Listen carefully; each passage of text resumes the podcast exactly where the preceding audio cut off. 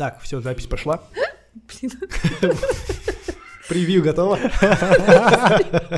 подожди, я нечаянно удалила. И это подкаст номер пять. И для меня он, наверное, будет самый простой, потому что группаши сидят почти. Да, поприветствуем. У нас впервые в гостях девушка. Вау, правда, первый раз? Да. Очень приятно.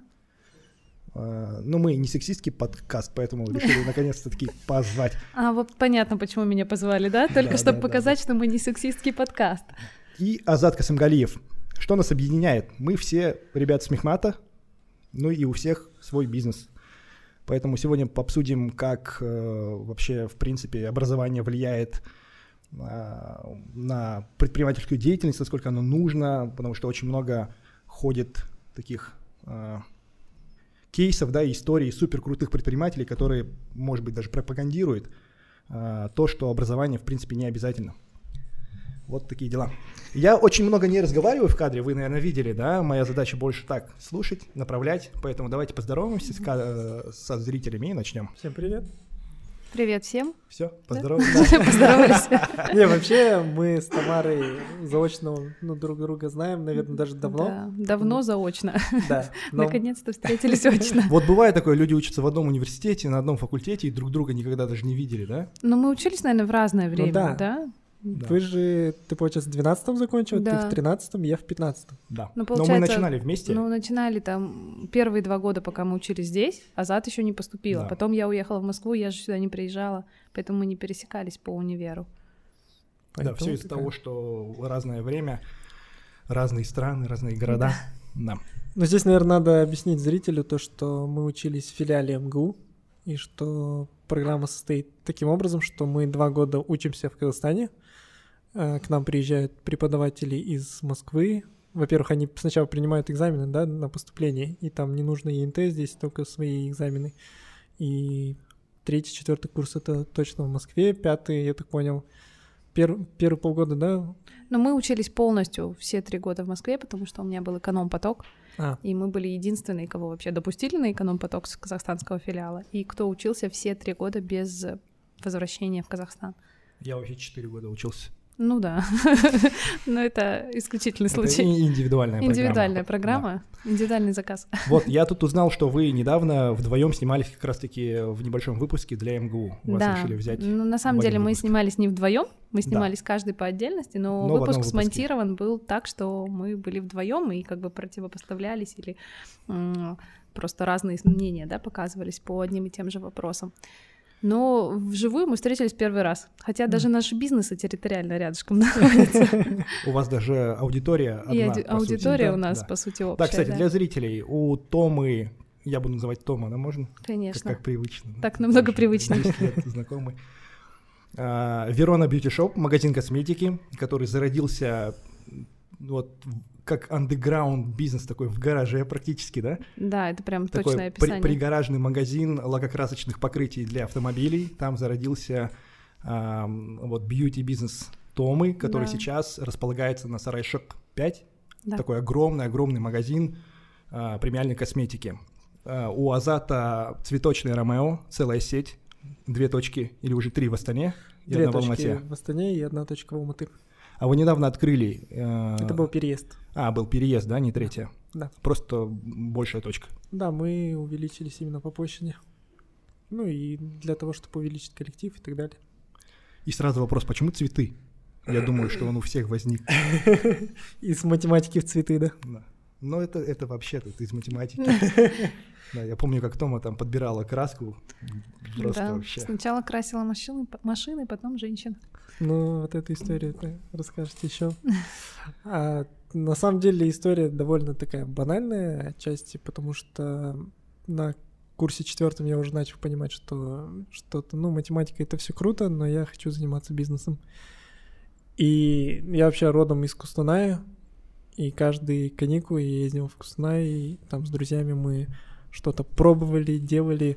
В конечном итоге получилось так, что в один момент я заказывал из Москвы цветы в Кустанай своей маме, доставку, и на тот момент одна девушка это совершала, то есть она просто сделала ВКонтакте страницу, которая просто делал доставку. В итоге мы вот так познакомились с этой девушкой. Конечном итоге мы начали, ну, потому что у нас были общие интересы, это бизнес и так далее, у нас собер... собралась какая-то такая тусовка. В конечном итоге мы начали встречаться с этой девушкой, и она стала моей женой. А как получилось именно цветы, то есть мы в то время, это, по-моему, 14-15 год, мы много что пробовали, а у нас была там некая такая тусовка бизнесменов. В итоге нас, ну вот в конечном итоге нас осталось четверо, и мы разделились, вот я со своей супругой, мы начали заниматься цветами, а два наших друга в итоге начали заниматься очками и основали компанию Bro Glasses. И вот э, произошло это вот примерно из этой тусы, и вот во всем вот этом нашем нетворкинге были разные сферы, ой, ну разные ниши, мы там возили из России разные там автокресла. Ну вот как-то больше всего у нас получилось именно в цветах, а у ребят, у ребят в очках. Как-то вот так. Ну вот эта история из того, что не надо ничего придумывать, возьми что-то имеющееся и сделай чуть-чуть лучше. Да, это, в общем, в, в короткой версии, там много было деталей, но в конечном итоге мы приехали в Астану и открыли, ну вот, новый бизнес под названием Ромео. В каком году? А, в конце 15 года. Мы тут все почти ровесники. Да. да? Я начала заниматься года. в конце 2014 года. Я помню, приезжаешь в магазин «Кокос», а, те, кто хоть раз красил машину, наверное, знают, на Мустафе на 60, да? Да, Я даже все помню. верно. Угу. А, заходишь в магазин, и там, ну вот ребят такие мастера, маляры, да, короче, да, краску подбирают. В костюмах таких рабочих, забрызганных краской, да. ароматы стоят. И Тома такая, у нее тут сверху красный диплом МГУ Мехма. А у тебя красный диплом? У меня красный да. диплом. Ну, это серьезная заявочка. И в итоге потом, э, почему косметика? Нет, а что ты не, не до конца рассказываешь? Не просто вот лакокрасочный магазин, да, там происходят процессы, кипит работа конкретно связанная с машинами, а тут Тома выходит с коробочкой в такой картонной, в которой там несколько помад лежит и продает. Начиналось это так, это не был даже какой-то уголок в магазине, там просто была лавочка для зоны ожидания такая для клиентов. Но знаете, обычная металлическая лавочка из Z, это же все-таки автомобильный магазин там.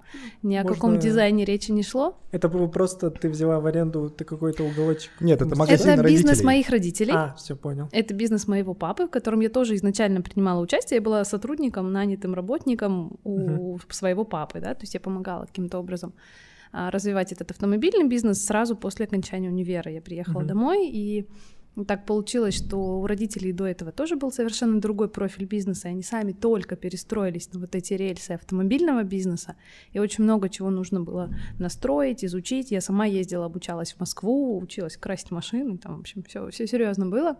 Но я не видела развития какого-то для себя в этом бизнесе, да, я помогала, uh-huh. мы там поставили все на какие-то стабильные рельсы, и я начала задумываться о том, что мне это нужно что-то свое, что-то женское, потому что но мне было не очень уютно работать а, с СТОшниками, которые приходят, и мы не всегда могли найти общий язык, а мне хотелось крикнуть, как Амир говорит, ну у меня же вот тут красный диплом МГУ, вы о чем, почему я, почему я краску мешаю? Ну хотя я не скажу, что это был плохой период жизни, мне очень нравилось, это было интересно, и мне нравилось, что у нас был крутой результат. То есть мы очень быстро закрепили позиции, и родительский бизнес, он очень классно развивался, и когда он уже не требовал моего участия, там все было достаточно здорово автоматизировано, я поняла, что пора бы уже мне заниматься чем-то своим. Ну, что еще более женского можно было придумать, как косметику? Uh-huh. Тем более, что это был пик инстамакияжа, это же 2014 год, там Куара Витисян, Лена Крыгина, все звезды, контуринг, Ким Кардашьян и все-все-все вот это. Оно было просто квинтэссенция макияжа в Инстаграме была в 2014 году. Сейчас намного меньше. Это популярно, да, и все за естественность, все за ну да, уход больше. А тогда это был прям тренд. И сидя дома в декрете, листая Инстаграм, ну невозможно было остаться равнодушной, просто невозможно. Но и в то же время невозможно было ничего купить здесь у нас. Ты, получается... Инстаграм как boost, да, для бизнеса, ну, да, для который родился да. в 2014-2015 году. Ты, это получается, точно. не поработала нигде. Ну... А я и не собиралась. Угу. Вот ты как раз, когда рассказывал, ты сказал, что там на четвертом курсе когда-то уже стал понимать, что математика математикой, но хочу в бизнес. Нет, погоди, а ты же работала поступая. репетитором. Ну, это же тоже частная Фриланс. какая-то деятельность. Мгм. Я же не работала, менее- в найме я не работала Мгм. ни одного дня, Да. вот так, чтобы в найме где-то на стороне. В найме только у А своего... вот, кстати, почему это, м, ну вот, то есть семейные какие-то ценности у вас, семья Наверное, да, предпринимателей, да? да. я смотрела на своих родителей и понимала, что ну, не хочу по-другому. Мне изначально, просто это вот моя сущность, заниматься бизнесом — это мое. Мне это очень нравится, и именно в сфере продаж. Это прям моя тема. А, Я думаю, что сколько бы мне ни было лет, не знаю, в какой бы я стране ни жила и каким бы родом деятельности я ни занималась, но я всегда буду в бизнесе и в продажах. Мне это очень нравится, и у меня это получается. Ну, это, кстати, тоже прикольно. Сейчас смотришь на твой инстаграм, и там прям успешная леди, да, вот, ну, прям все... э, Спасибо, приятно черты, слышать. да. И очень интересно вспоминать, когда те- то время, когда ты ездил еще на двенашке. Я и на Матизе еще ездила. Нет, Ма- ты? Матиз позже, Ну по-моему, был, да. да? Но на Матизе было прикольнее просто. Там же нет гура, Ага. гидроусилителя руля. Я помню, да, мы там что-то разворачивались, и Тома там кружит, кружит, кружит, кружит, кружит. Раз развернулась, и такая вся заглушила двигатель и села. Я говорю, а что не едем? Она говорит, ну отдохнуть надо. Ну, то есть сейчас было о- очень тяжело, да. тяжело, да, тебе представить э, за Ну, рулем всякое было. И, наверное, тем ценнее то, что есть сейчас, потому что было Ну да. всякое, и весь этот путь пройден вот с самого начала. Кстати, давайте небольшую рекламную интеграцию сделаем каналу у Жени Бариса «Бизнес-суета». Буквально пару дней назад, ну, на момент выпуска э, этого подкаста будет там неделька, наверное, а, вышел как раз-таки выпуск, Да. да, где подробно рассказывают э, историю создания бренда Верона Beauty Shop, да, вот где Тома выступила гостем. Там Да. это интервью, там гораздо больше вопросов Ну да. и больше-больше подробностей. Там прям подробная история от начала до конца. Заходите на этот канал тоже. У Жени классный получился выпуск. Мне понравилось. Думаю, понравится и вам. Посмотрите. М, Огонь. Да, а у нас же здесь не интервью, мы так сильно не копаем историю создания брендов. Байки А будем травить, Больше, да, да, к- какие-то такие Чё, про сторонние. да? Ну, да? да. Поностальгируем. Что происходит, когда встречаются три мехватянина? Ну вот накипевшая тема, как думаете, вот образование в бизнесе, насколько оно нужно, мешает или нет, и что вам лично дало а, вот ваше образование? Блин, знаешь, про образование у меня все спрашивают, что а вот надо было тебе красный диплом мехмата, ты его хоть раз использовал? Говорю, слушайте, я шла на мехмат, совершенно не имея цели строить какую-то карьеру, да, использовать свой диплом по назначению. Это было вообще не для этого. И я так и представляла свой дальнейший путь, что это будет бизнес. И на мехмате меня научили правильно думать, не бояться каких-то там, ну не знаю, сложных задач. Ну правда же? Там как, где как не на мехмате так. надо было быстро соображать. И особенно с нашей блочной системой, да, когда тебе за один день нужно предмет выучить. Ну, просто такая тренировочка ума, она никогда не бывает лишней. Но Ну, ты рада, что прошла эту школу мехмата? Конечно. Если отмотать все время назад, я бы сделала все точно так же. Да? А не начала бы Абсолютно. раньше бизнес, например? Может быть, я начала бы параллельно раньше бизнес, но я бы все равно э, Ну, не в противовес не в противовес образованию. Мне очень классно было учиться, мне нравилось учиться. Ну, когда красный диплом, наверное. Ну, блин, это же, ты же сам знаешь, какой красный диплом. То есть я же никогда не была таким книжным червем, который сидит и учит с утра до ночи. Никогда не было. Мне А было легко учиться, интересно. Да, я олимпиадник и поступила в МГУ по олимпиаде. И, в общем-то, и в школе я также училась. Мне просто нравилось учиться не в том формате, что я не, не поднимала головы от учебников. Мне легко давалось. Мне было легко и интересно, и не скажу, что я сильно много на это тратила времени. Вот Амир напоминал уже о том, что я занималась репетиторством. Вот на репетиторство я тратила очень много времени. У меня были ученики каждый день. И причем там по 4-5 человек иногда. У тебя же не красный диплом. У меня не красный Какой диплом. средний балл? Ну, я думаю, что-то в районе, если мы говорим про пятибальную, скорее Да. всего, в районе там 3,9, мне кажется, 3,8. А у тебя? У меня меньше. Блин, я не знаю свой средний балл. Я знаю, что у меня три четверки. Я же учился у на кафедре э, общих проблем управления. Мы занимались, да, Мгм. эм, оптимизацией процессов, по сути, да, там, ну, то есть вот эти минимумы, максимумы, экс- экстремумы. И Ну, у меня была задача... да, считается? Да, Вот. самое халявное, Да, конечно. вот- Что вот думаешь, он она- туда пошел? Вот именно, да, что я туда пошел, потому что ребята старшие говорили, да, там ОПУ расшифровывается как очень просто учиться, она халява. И мы такие пришли, и вот, видимо, в тот момент преподавателям накипело, да, что, Что про их них так так, считают, говорят, да? да, и нас так дрюкали, просто вообще. Вот, Нет. но у меня была установка приложить минимум усилий, чтобы закончить. Вот где-то на уровне там четвертого курса я не влез и Мгм. слетел, да, с мехмата пришлось восстановиться и продолжить. Мгм. Нет, для меня учеба действительно очень сложно давалась. То есть я не был олимпиадником, я по- поступил на мехмат, по сути, знаешь, с таким вот планом, то что я не знал, куда идти, Да, это, это вот сложно. Да. Те- вс- и я такой думаю, ну, математика, скорее всего, мне точно будет полезна для моего Мгм. мозга, и что-то с этого получится. Но я, когда в одиннадцатом классе учился, я скорее, я, ну, я предполагал, что я буду бизнесом заниматься. Но понятия, в общем, никакого не было. Но я думал, ну, в принципе, наверное, математика будет полезна, но на первом-втором курсе у меня появилось какое-то убеждение, что нужно, ну, вот, максимально приложить усилий и попробовать, ну, действительно стать сильным студентом, который, ну, будет уже претендовать на красный диплом. И ну, инвестировал свое все время, пытался влезть, но все-таки это сложно мне давалось. Ну а ты бы повторил этот путь еще раз? А я точно думаю, что это было полезно, но если рассматривать, было бы что-то другое полезнее, ну, на сегодняшний день я не знаю, но, скорее всего, я бы поискал, что мне было бы более полезно. Ну, это точно было полезно. То есть математика, это было, ну, круто, я думаю. Ну то есть научила думать. Конечно, да. Я, я почему так улыбался? Вот а ты не повторил бы, да? Да. Ты так улыбался хитро. Не, просто я тоже всегда так отвечал. Я же не сразу пошел в бизнес, э, работал тренером какое-то время, но до тренерства, но после мехмата я пытался устроиться ну, на работу. Я помню, там, кстати, да, этот да. момент.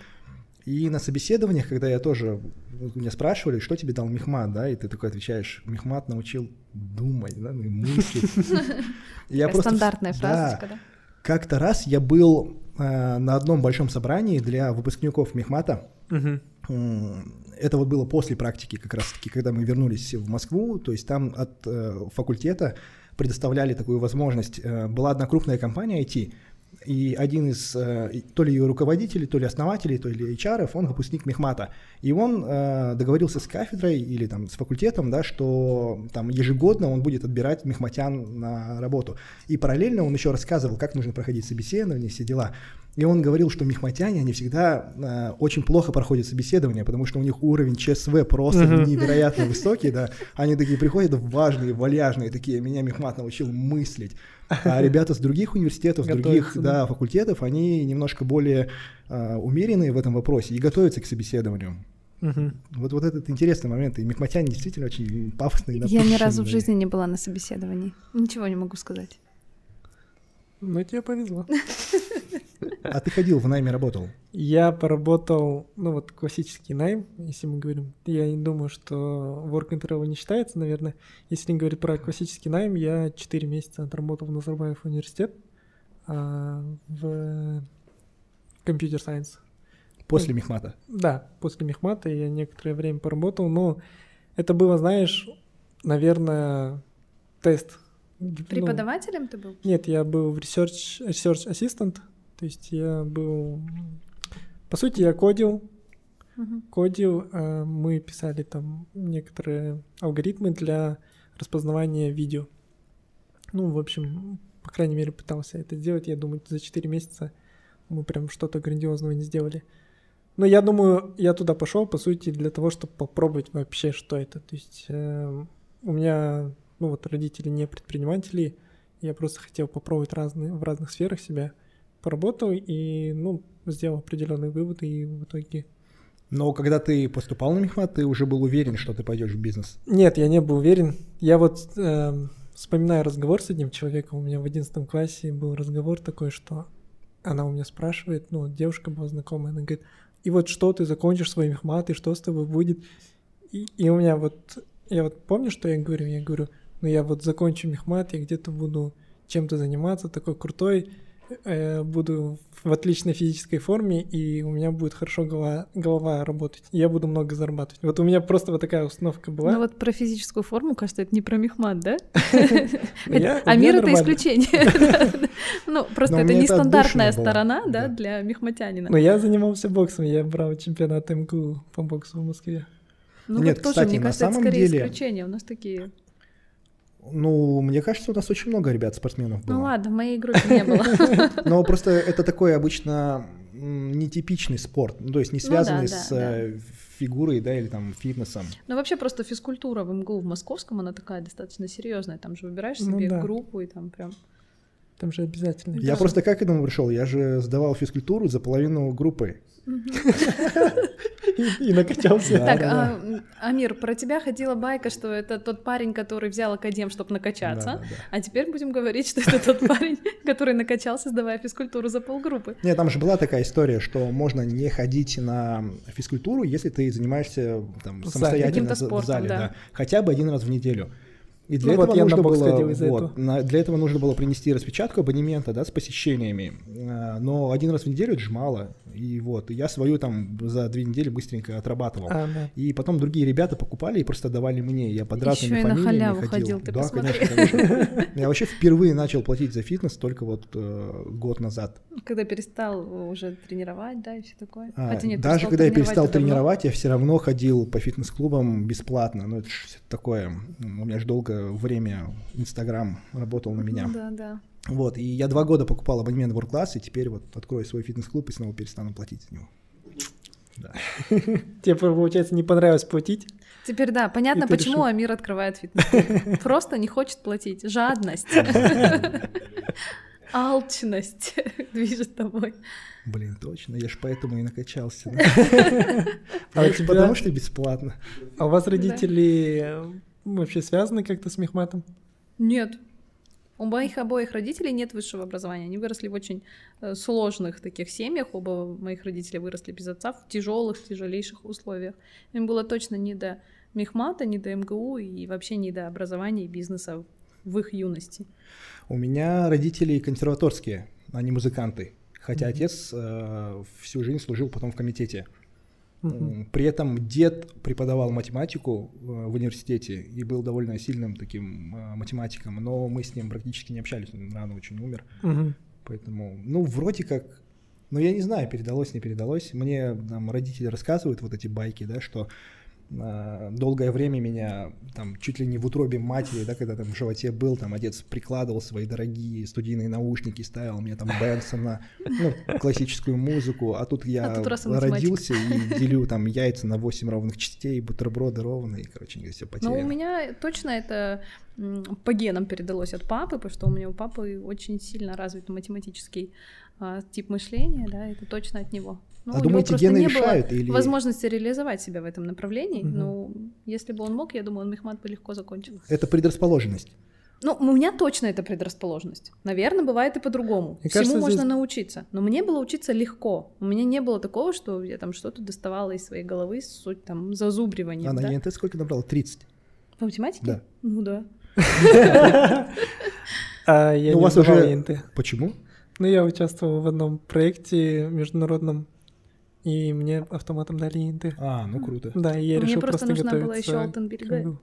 поэтому я сдавала. А у тебя нету синдрома, кстати, отличника? Всегда был. Вот в последнее время уже нет, но до недавнего времени был очень сильный. А ты хорошо учился в школе? Я нет.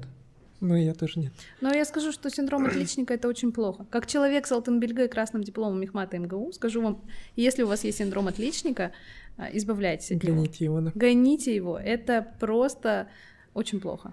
Это потребительское отношение к себе, так нельзя. А почему? Ну, потому что м, зачастую, когда ты понимаешь, что вот я должен сделать все только на отлично, не даешь себе права на ошибку, не даешь себе там каких-то шишек набить и получить какой-то опыт на этом, ты просто много чего не делаешь. Потому что ты понимаешь, так, у меня недостаточно, там, не знаю, денег, знаний, опыта, чтобы сделать это на 5, я, наверное, это сделаю на 4 или на 3, лучше не буду вообще. Вот это так. Перфекционизм — это плохо. Но у меня нет синдрома отличника, но есть эта черта все равно. Это синдром Да нет, отличника. ну, Как его не назови. Это плохо. То есть, понятное дело, когда мы говорим о глобальных вещах, что там, не знаю, это как-то повлияет на других людей или что-то еще, тут вопрос ответственности встает. А когда ты просто там испытываешь себя, что-то делаешь и не делаешь только потому, что не, не уверен в том, Боишься, что да? сделаешь на сто процентов, это плохо. Это и есть синдром отличника. Ну, я вообще насчет этого думаю, что в принципе вот люди есть разные, и если ты принимаешь себя таким, какой ты есть, ну вот ты принимаешь, что ты синдром, у тебя есть синдром, то окей. Потому что на самом деле, как я вот сейчас, когда принимаю ребят на работу, мне комфортно работать с ребятами, у которых Алтенберге, у которых супер отличники. Ну да, они хорошие работники, Да. плохие предприниматели. Ну, не всем же быть предпринимателем. Я просто для себя, как для А, ну предпринимателя, да, мне это мешало. Конечно, работники, они прекрасные, супер ответственные и все делают хорошо. Ну, возможно, чтобы сделать какой-то прям супер крутой результат, возможно, нужен, Ну, нужны и вообще, такие. знаешь, если ты признаешь, что у тебя есть синдром отличника, это уже такой, да, типа, признать проблему — это половина решения проблемы, потому что большинство из тех людей, у которых действительно вот эта проблема остро развита, они не видят этого со Ну стороны. Я не видела, и у меня это было достаточно назрел момент, э, вот в противовес синдрому отличника всегда нужен, да, там, грубо говоря, партнер, который а, тебя пушит на какие-то действия. Да, Вот, вот и мне кажется, меня да, есть. вот у вас э, У обоих вроде семейный. бы бизнес, да, такой околосемейный. Да. И Я просто тоже знаю давно Мурика. Мурик, вот он как раз генератор идей, да, и скорее Это всего. мой муж, привет, муж.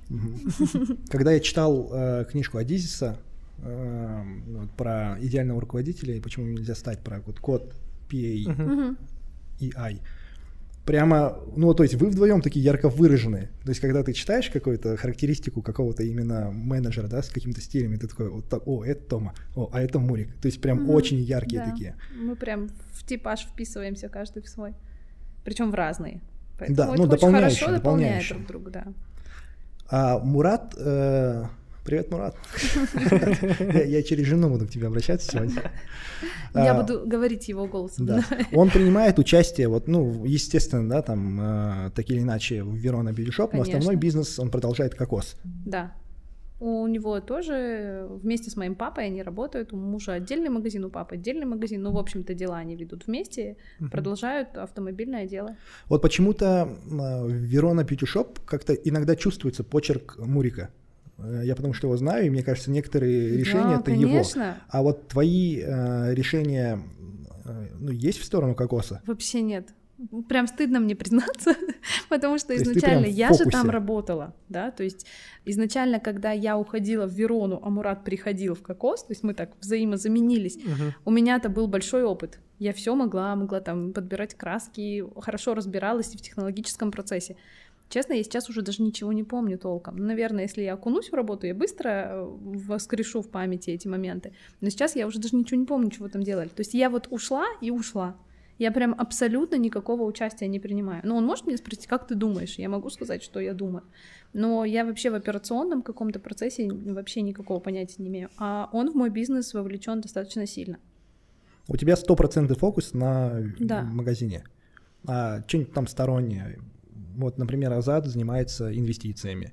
Мгм. Так или иначе, это Тоже какое-то внимание. Да, Фокус. это требует внимания. Это же, тем более у тебя не долгосрочные инвестиции, да, а ты прям с EPO-шками играешь, то есть следишь за ну да, изменениями. Ну, я думаю, что... Но я больше в долгосрочную, то есть я не каждый день не сижу и вот так не делаю, то есть не обновляю списки и не смотрю за ценами. Я просто сижу, у меня есть консультант, который, если что, он мне звонит и говорит, Азат, такая-то ситуация, давай что-то принимать решение. Но в любом случае это определенный фокус, какое-то внимание. И у меня есть, да, тоже фокус на зарабатывание денег долгосрочно, условно. У нас есть тоже такие небольшие на данный момент, но есть инвестиции в пассивный доход. А, Но, опять же, я люблю операционку, я люблю активный бизнес, и я погружена в Верону очень сильно. А вот этими всеми семейными пакетами, опять же, орудует муж. Он мне просто там показывает, о, смотри, у нас столько уже там денег, а у нас столько уже так денег. Я такая, о, прикольно, и все. Это все мое участие. А, ну, вот пассивные способы дохода, они, конечно, тоже начинают становиться интересными, когда у тебя появляются бизнесы. свободные деньги от бизнеса, мне кажется.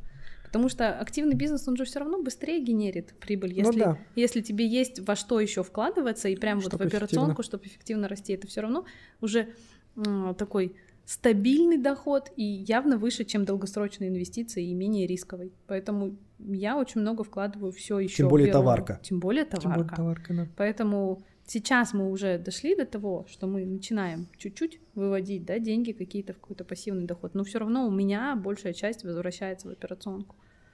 У меня знаешь, какой вопрос э, по поводу переживания стрессов? То есть я для себя принял, что ну, стрессовые ситуации это нормально. То есть это наша сущность. Вот и у тебя, по сути, жена, жена, ну, как бы замешана в этом бизнесе, ну, вот в край света, насколько я знаю, да? Насколько вот а, ты, вот, Тома, легко переживаешь стрессы? И, ну, на, насколько ты принимаешь то, что зачастую, как бы, считается, что, то, что стресс — это больше, ну, мужская, да, часть. Типа вот... Что за сексизм пошел? То есть э, легко ли это тебе дается в плане как это либо твой характер, или ты тоже принимаешь, что, ну, да, стрессы. И вот с твоей женой какая ситуация происходит? Это вот как раз про перфекционизм, да? Перфекционисты, они очень плохо принимают какие-то ошибки. То есть что-то пошло не по плану, выкидывает из колеи очень сильно, и в ресурс, uh-huh. в такое адекватное состояние вернуться сложно. Это один из пунктов, почему я поборола свой перфекционизм, потому что мне было сложно, когда Очень что-то шло стрессы, не да? по плану. Это был стресс. Сейчас я намного лайтовее к этому всему отношусь. Как но не, не бывает такого, ну, всякие тренинги личностного роста, марафоны, все дела. То есть проработка себя, понимание того, где мои сильные стороны, где слабые стороны — признание того, что, ну, я не... Даже я, даже я не идеальна. Даже я с Мехмата, с красным дипломом. А, могу делать ошибки, это нормально, и это только дает мне опыт, но никак не говорит о том, что я какая-то плохая или не такая. И с таким осознанием намного проще. Ну, ты понимаешь, что, ну, ладно, сейчас что-то пошло не так, прорвемся, ничего страшного. Сейчас я очень ну, легко принимаю. И меня сложно ввести в состояние такого прям стресса, если что-то пошло не так на работе, в бизнесе или где-то еще. Потому что, ну, так не бывает, не бывает э, все идеально каждый день, mm. и никаких там конфликтных ситуаций или проблем не бывает такого. Всегда есть какой-то э, фактор раздражительный. Тем более двое детей. Ну что ты двоих детей моих записываешь в раздражительный фактор? Это радость. Это же счастье жизни. Удаленка. У тебя как со стрессами? Ну, по крайней мере, у жены. У меня со стрессами все в порядке, да? Стрессую, как могу, да? В полном объеме они присутствуют. А, в каком плане? Ну, типа, тяжело ли дается какие-то фейлы на работе? То есть ты же говорил то, что ну по край свет, по студии край свет, ну и да, бывают какие-то нюансы, то что ну не все по плану. По что, студии? Да. Ну то есть она же не, ты говорил, ну не супер там, это крутой бизнес. Не, студия это прям как раз таки в этом плане в сравнении с Eat Fit студия это расслабон полный. Здесь нет операционки как таковой есть из всех издержков, издержек постоянные косты на аренду и, и собственно, все. Uh-huh. Да, в Fit гораздо более стрессовая работа. Это сотрудники, это все время маркетинг, это эм, производство пищевое, да, так или иначе, да, это все время ну, да. какие-то там сложности с Это худеющие, ошибками. голодные, злые да, клиенты. Сам понимаешь, это же на низкокалорийном рационе. Еще если женщины, то это же вообще. А если у них ПМС? Все. Ну, так что говорю, да, про там стресса гораздо больше. Но вот, кстати, я бы сказал, что Мехмат как раз-таки, ну, я не знаю, научил ли он меня думать, вряд ну, ли. стрессоустойчивости да, точно, да, да, да. Но вот переживать да. стрессы это точно, да, вот эта блочная система. Блин, ну, столько да, моих нервных клеток осталось на мехмате, я тогда плохо переживала. Снится?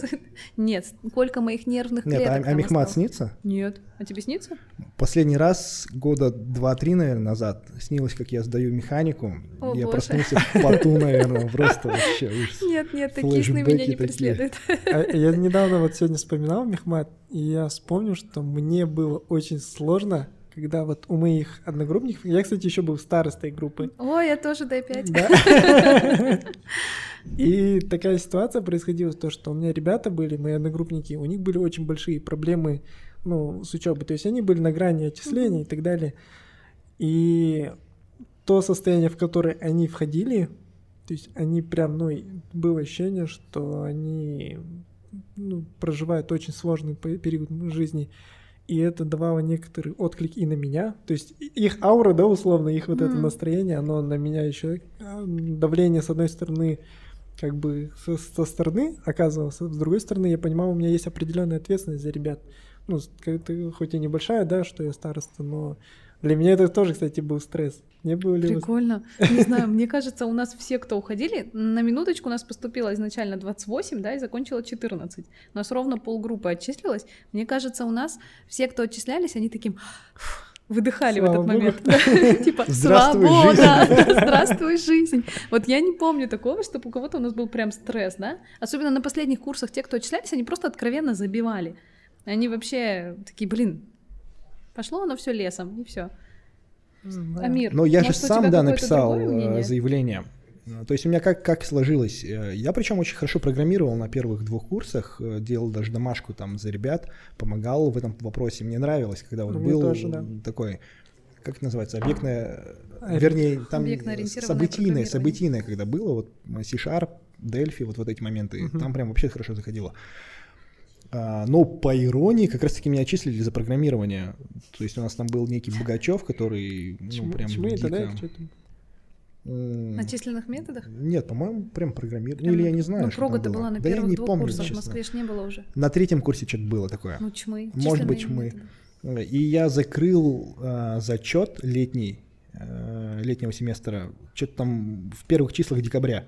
Ну и там без вариантов было готовиться уже к следующему зачету. Я такой, «Эй, ну нафиг, короче, как бы, и написал заявление.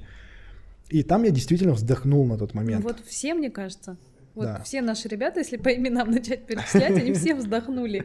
Но счастье было недолгим, да. Мне там отец вот такое письмо написал, кстати, оно такое очень популярное было, там я его опубликовал у себя на тот момент еще в ВК.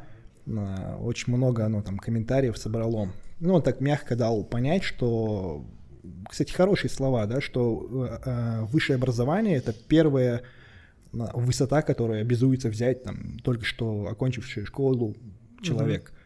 То есть как он, он сравнил это с альпинизмом, да, что не говорят ходил на Эверест, говорят взял Эверест. Я Мгм. такой, блин, точно такой, надо добить, короче, восстановился и Папа какой молодец. да. Вот, кстати, в самом начале, когда ты говорил про популяризацию там крупных бизнесменов, предпринимателей, которые не получали вообще образование или не закончили, да, у них, наверное, это, возвращаясь к синдрому отличника, у них его просто нет, да, они не парятся по этому поводу, поэтому не боятся, и многие вещи делают вот напрямую, но в то же время они и вот такие волнообразные у них успехи тоже бывают, да, что они и падения, и взлеты, и на своих шишках, на своем опыте делают, Ну, потому что же- они не боятся получать этот опыт. Да, тут надо Но с другой стороны, не, этот, не да. путать образование и диплом, да, да, наверное. да. А с другой Мгм. стороны, когда у тебя есть уже какой-то бэкграунд, какой-то опыт, ну, пусть это будет теоретический Мгм. опыт, но все равно он есть, и ты уже меньше делаешь ошибок, но, может быть, двигаешься более осторожно. Наверное, вот в этом разница.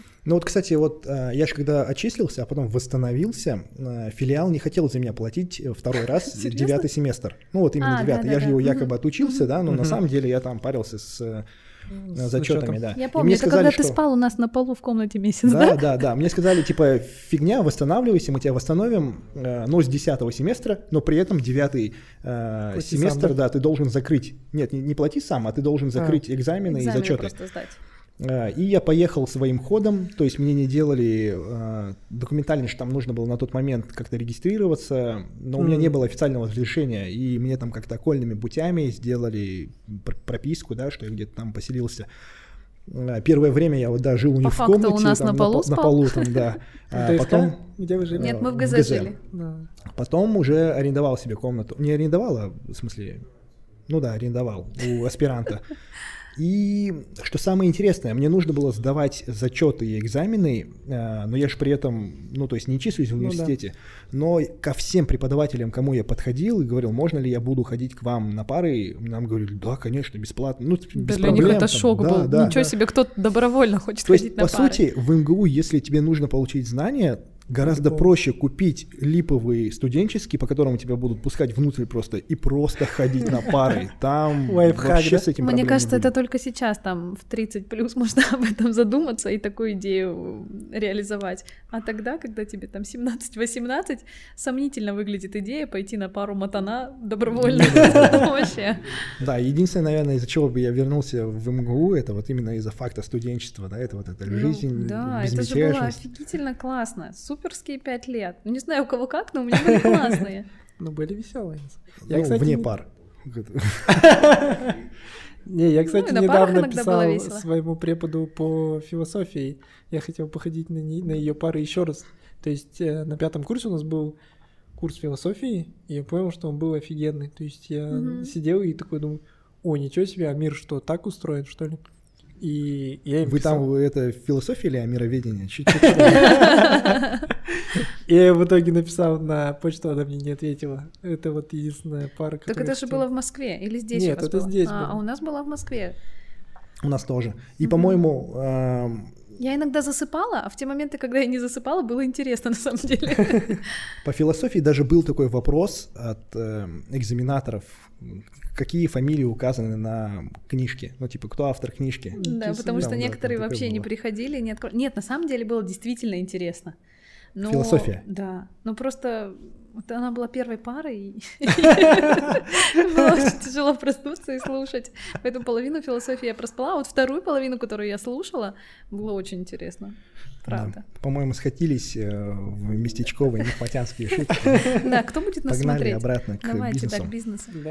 В итоге э, ты считаешь, что математика тебе все-таки помогла? Да блин, не математика, Ну, а не- нет, не математика, а вот система мехмат, мехмат. образования, я скажу, да, что у нас там, не знаю, какая-то ответственность, что у тебя есть сроки, они горят, в них надо вкладываться. Это же тоже приучается все в университете. В школе у тебя урок задания, урок задания. В университете у тебя полгода, да, семестр твой, когда ты можешь ничего не делать, но потом тебя прижмет и сделай все. Ну, это же тоже про бизнес. Это же тоже про то, как все делают в последний момент, чтобы там, не сорвать сроки. Да, просто непонятно на самом Это деле, же жизнь. Как, как, как в других университетах. Мы-то не учились в других Да, университетах. И- Наверное, вот как учатся на дистанционке сейчас где-нибудь вот в наших местных вузах, наверное, это не сильно поможет. Ну так это же то же самое. Им дают знания, вот берите, ну, пользуйтесь. не совсем. с- Там, там, не так. Например, себя. как это сейчас происходит в школах у среднего звена. Вот им дают задание, у них там 9 предметов, например. Они выбрали 9 человек в классе, каждый из них делает по одному предмету, всем остальным скидывают, все списывают и отдают. То есть даже там или копипаст делают. То есть это же не индивидуальная работа. Копипаст, он не помогает по жизни. Если ты вникаешь в вопрос, то, наверное, да. Дистанционная система же не учитывает вот эту, этот жесткий контроль, как у нас был на экзаменах, очно, лично с преподавателем. Но это именно экзамены. Ну и вообще обучение. Ты если сидишь на паре, ты тем так или иначе все равно что-то слышишь. Или когда ты дома включил Zoom, положил на беззвучный режим телефона, сам пошел Ну, сериал ну да, смотреть. онлайн с- очень Это же тяжело, совсем другой э, формат. И по этому этим. поводу, знаешь, что я вспомнил? Я вот, э, когда вспоминаю своих преподавателей по Москве, я вспоминаю вот, вот это отношение, оно такое... у меня есть э, знакомый, кто учились в константских вузах, и я ну, слышал такое вот отношение, что преподаватель, вот он говорит, вот, вот так правильно, вот так неправильно, и это отношение как будто бы начальник и подчиненный. И вот в Москве, я помню, почувствовал вот это отношение преподавателей, оно какое-то, я не знаю, коллегиальное, что ли. То есть Да. зачастую преподаватели говорили, что думаете по этому поводу, коллеги. И все наши разговоры с преподавателями, они были больше такие, ну, не знаю, какие-то партнерские, что ли. И вот, вот это отношение, оно Ну, это дало- потому что мехмат. ну, это да, во- возможно, это Мехмат, возможно, МГУ, возможно, это, в принципе, московское образование. Ну, я, я не знаю, понятия не имею по этому поводу. Но я понял, что какие должны быть отношения для эффективного, наверное, для эффективной работы. То есть как это должно быть, когда два человека а, договариваются, выполняют свои обязательства и вместе эффективно ну, двигаются к цели, то, что вот это рабочая тема, а когда тебе говорят там делай то, делай это, это правильно, Да, это и не неправильно. высовывайся. Да, вот, вот это, по-моему, ну, схема не работает. Я вот помню, что, наверное, вот московское образование мне дало вот какой-то вот сдвиг в мышлении, какую-то либерализацию, что ли, то, что люди, вот студенты имеют право на отстаивание своей точки зрения, они имеют право сказать преподавателю, что, что вы не правы, вы- у вас вот здесь ошибка и так далее. Мгм. И, ну, какое-то, знаешь, понимание, что ты вот, ну, вроде бы обычный студент, но ты можешь спорить с деканом, да, там, условно, мехмата или с э, академиком. То есть какая-то уверенность в себе, мне кажется, в конечном итоге это приводит к этому.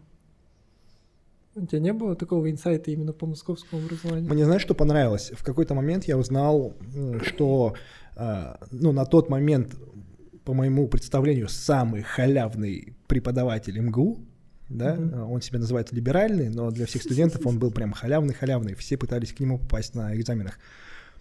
Он, э, мы про него прочитали какую-то статью, что он получил какую-то огромную премию от Яндекса за улучшение алгоритмов поиска. И мы такие, ни хрена себе.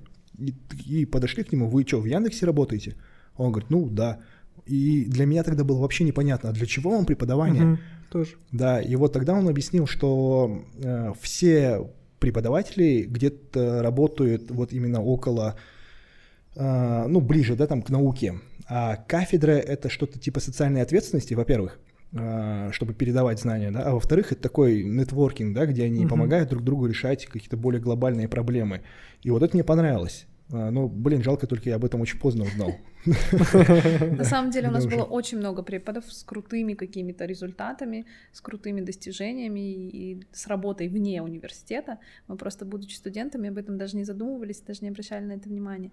Но вот то, что Азат сказал, да, это действительно так. Я просто об этом даже не задумывалась, потому что не с чем сравнить, да, не училась да. ни в каком другом университете. В школе у нас, кстати, было, ну, наверное, как-то так же. Я училась в хорошей школе, да? и вот у нас, особенно в олимпиадной среде, не было проблемы сказать, у вас тут ошибка, и я придумал другое решение, потому что ну, на это нас и натаскивали, да, чтобы мы Мгм. проявляли какие-то нестандартные решения.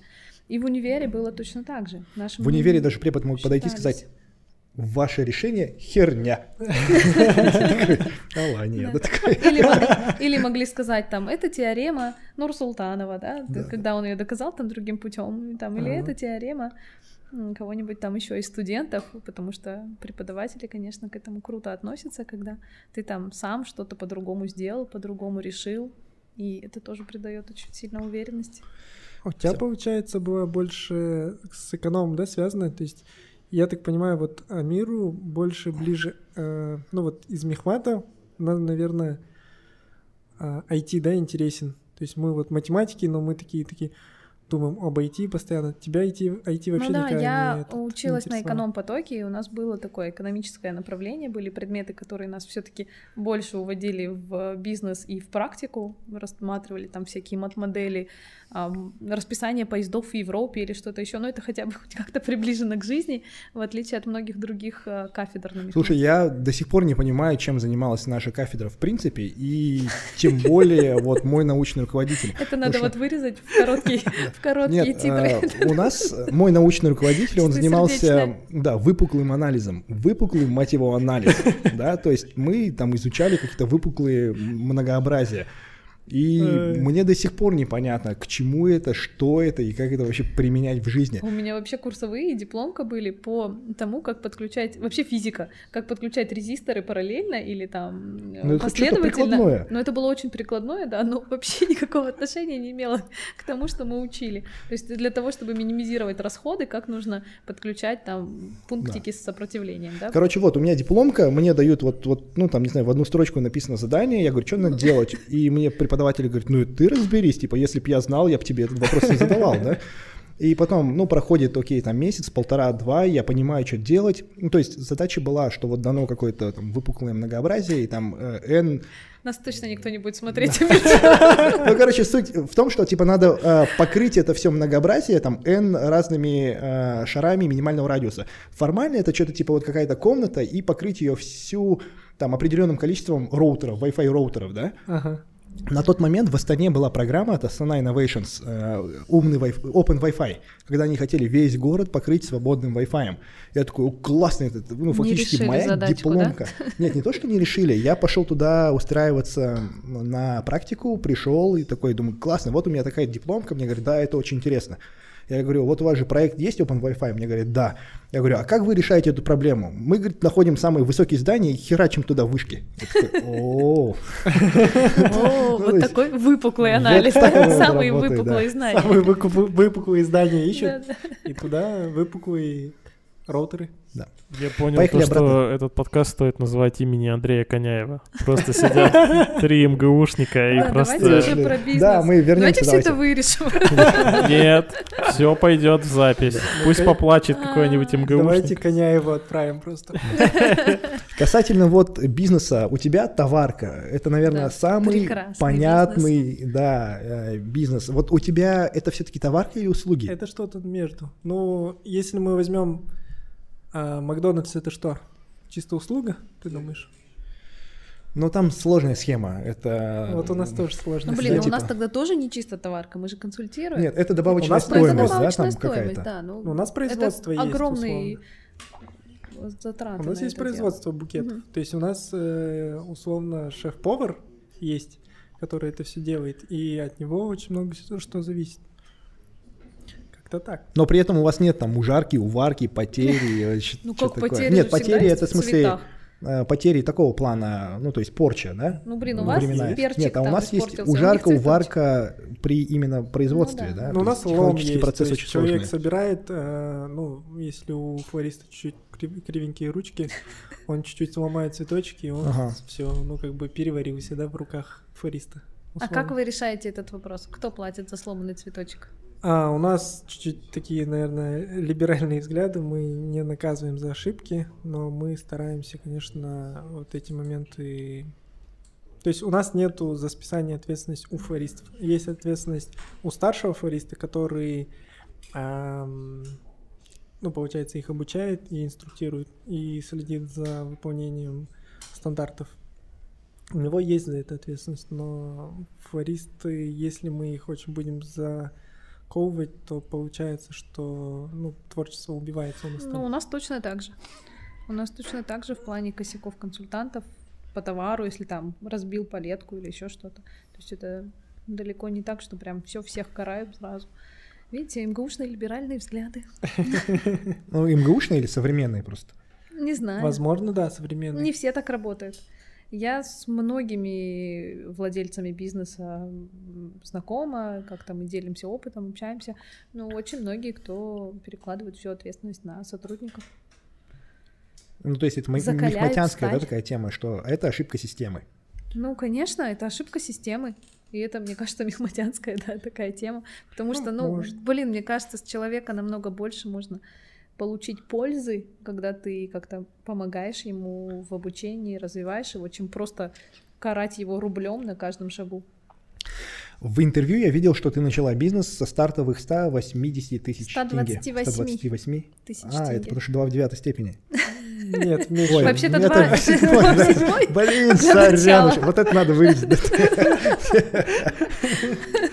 Это всего лишь седьмая. А, и нет, это не было связано с мехматом. Сколько было, столько и вложила. Вот в товарке м, недавно тоже я сидел в Клабхаусе, меня позвали там один раз, э, типа, спикером, да, и, м, ну, обычно там такие простые темы, как начать бизнес, как заработать свой первый миллион. В товарке же, ну, очень тяжело начинать, потому что нужен, нужны деньги, Да. нужны инвестиции именно в, на пополнение товарных складов, да. Да, В услугах на порядок проще на порядок проще. или нет? Наверное, начинать на порядок проще, зато расти легче в товарке. Но с другой стороны, вот в услугах, э, ну, например, у нас, да, нужно как минимум оборудование для, для того, чтобы эти услуги производить. Понятное дело. Ну и если тебе не нужно оборудование, ты создаешь услуги своим собственным, Мгм. да, не знаю, знаниями, потенциалом, возможностями, то ты быстро упираешься в потолок своего свободного времени. Мгм. Там, ну и окей, потом начинаешь начинаешь расти в цене, и... Но начинаешь делегировать, и все равно это, это сложнее в развитии. То есть, если ты, То есть например, начать проще, набрал пул упираешься. клиентов, да, набрал пул клиентов, которые к тебе идут именно на тебя, как на услугу, и доверяют тебе как эксперту, а ты тут вдруг говоришь, а завтра будет за меня Маша делать. И, конечно, там, ну, не знаю, в какой-нибудь Ну, сфере услуг косметологической, такая, да? и потом Мгм. я вот крутой косметолог, а завтра придут и скажут, я вот Машу научила, теперь Маша. И точно проседает бизнес в этот момент, Мгм. пока люди не узнают уже Машу. Ну вот, допустим, А к тебе подходит легче. племянник, да, сейчас и говорит, я хочу начать бизнес. А, Вот у меня есть там 500 тысяч тенге. Ты бы порекомендовала вот на- вокруг чего строить бизнес или Типа в каком или услуга? Ну вообще в принципе. Ну, блин, надо сначала определиться, что тебе интересно. В какую Все-таки сторону. исходя из интересов Конечно, сторон. однозначно. Потому что любая какая-то проблема, любая ошибка или любая трудность на пути, если тебе это не интересно, скажешь, ой, да ну нафиг так сложно, пойду дальше. Я по этому Конечно, поводу когда надо думаю, интер- нужен что интерес. на самом деле рынок справедливый, то есть э, в любом случае везде все зарабатывают столько, сколько по справедливости есть. То есть у кого-то риски больше, и он на самом деле больше зарабатывает. У кого-то бизнес проще, у него и маржа меньше. И человек, который будет искать свой бизнес, он просто должен чуть-чуть э, ну, свои сильные и слабые стороны подстроить под тот бизнес, который, ну, к которому он подходит, да, по пазлу. Вот и все, мне кажется. Нельзя сказать, А если все всё знали, что есть какая-то ниша, в которой там прям все супер легко и супер маржинально, все бы туда пошли. Но это- нет такого. Везде есть свои и плюсы, и минусы, и издержки, и плюсы. и Ну вот хорошо, э, это когда ты начинаешь свой первый бизнес, я тоже уверен, что он должен строиться вокруг твоих компетенций, интересов, ну и, естественно, болей, которые э, Есть есть, на у рынке, рынка, да. да, и желательно, В чтобы еще и очередь у люди, тебя, наверное, да, и ты замечаешь эти боли, когда они есть у тебя чаще всего. Ну возможно. Ну хотя вот в моем случае проблемой. наоборот, у меня не было боли там с питанием, да. Нет, но- ну как, у тебя были клиенты, которые сталкивались с этой Ну болью да, и да, это не моя боль, но я ее видел. Это боль твоих клиентов, ну то есть это твоего ближайшего окружения, конечно. Да, ну вот, а, допустим, э, когда ты, э, это вот как, проконсультируйте, пожалуйста, меня, да. А, когда ты понял, что, окей, ты там построил какой-то, не какой-то бизнес, в котором может быть там очень маленький рынок и очень тяжело расти ввиду того, что этот рынок только формируется, и ты думаешь, что, блин, а компетенция у тебя а, больше, чем этот рынок, да, вот куда тогда идти? Ты сейчас должен был еще в конце сказать, это я не для себя, это Да, я для моего для друга. Ну, почему нельзя диверсифицироваться, да, и Вот, и, и вот тут как раз-таки? А, теперь, если думать не по интересам, а, например, вот мне нравится условно не продуктовый интерес, а вот тот продукт, который мне нравится, это вот, ну, допустим, менеджмент или, допустим, систематизация процессов, да, которые, по сути, применимы практически к любому бизнесу, так или иначе. Прокачать Да. себя в этом направлении. Вот, и хочется найти такой бизнес, где э, вот эти знания и навыки будут иметь максимальный фидбэк такой, да, Э, то есть чтобы рынок был огромный, чтобы емкость его была большой, да, какой-то, и, и вот тогда в какой бизнес идти? Хлеб печь. Ну, самая объемная ниша. Я Ну, я думаю, кстати, по этому поводу, ну, по большей части ответ, скорее всего, ты больше знаешь, чем мы. Потому что ты больше знаешь, что, что тебе в, там, в своем бизнесе сильно не нравится, да, там ограниченность рынка, и в чем действительно твоя сильная сторона. И просто надо перебирать разные варианты, и мне кажется, в какой-то момент ты поймешь такой, о, вот здесь вот это, вот это есть, этого нету, все, огонь, нужно пробовать. Ну, здесь, наверное, вопрос просто надо начать пробовать. Ну мы же тогда просто, помнишь, Когда у после тебя первого уже есть бизнес, сложно начинать что-то пробовать, да? В Да, этом, мне кстати, кажется, это просто очень проблема. тяжело, да. Проблема просто в этом. А так, на самом деле, можно много что попробовать. Мы же после первого мастер-майнда, помнишь, запрос там, ну, Султана был э, найти какую-то такую вот идеальную нишу, в которой э, невысокий порог входа, высокая маржинальность, нет привязки к основателю, ну и вот куча-куча-куча критериев, крити- критерии, антикритерии. И в итоге что у вас? В Ничего не итоге мы ничего не нашли, да. Ну, есть бы, было, что было рядом. Давай. Мне кажется, рядом было что-то связанное с инфобизнесом. Ну, опять же, а как тут тогда Но вот без тут, привязки? да, вот тут очень Просто сильная вы привязка к, выделили основ- все к критерии. Ну, да. вот я опять же говорю, если бы была такая ниша, если переводить твои слова на мой продукт, например, это должен быть крем, который избавляет от морщин, подходит всем типам кожи, э, любая девушка его нанесла, и на И утро он недорогой. красавица. И он стоит 3 копейки. Но ну, если б продается такой за был, 50. Ну, если бы такой был, то я бы вот так его один на все свои 250 квадратных метров поставила тысячами штук и вот так бы всем продавала. Ну, не бывает такого, чтобы все условия были соблюдены. Понятно, но Потому что ты уже выбираешь, что тебя меньше заботит, да, что тебе легче с чем справляться. Если там ты не хочешь конкретной привязки к своему а, личному бренду, то уж тут не в инфобизнес, наверное, какую-то другую сторону. Ну, наверное, может быть, какие-то как раз-таки IT-проекты. Курсы. Ну, вот например. курсы, мне Можно же кажется, это упаковывать да. курсы, если не да, бизнес, а- упакованные курсы. Это, наверное, курс по упаковке Да. курсов. Вот. а... Нет, а, нет, нет, даже просто упаковывать конечно, курсы есть, да. и экспертов, например. Ну да, собирать как-то, генерить экспертов э, и просто менеджить их.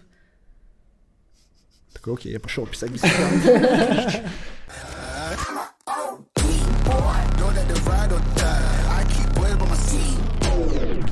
А мы на чем остановились?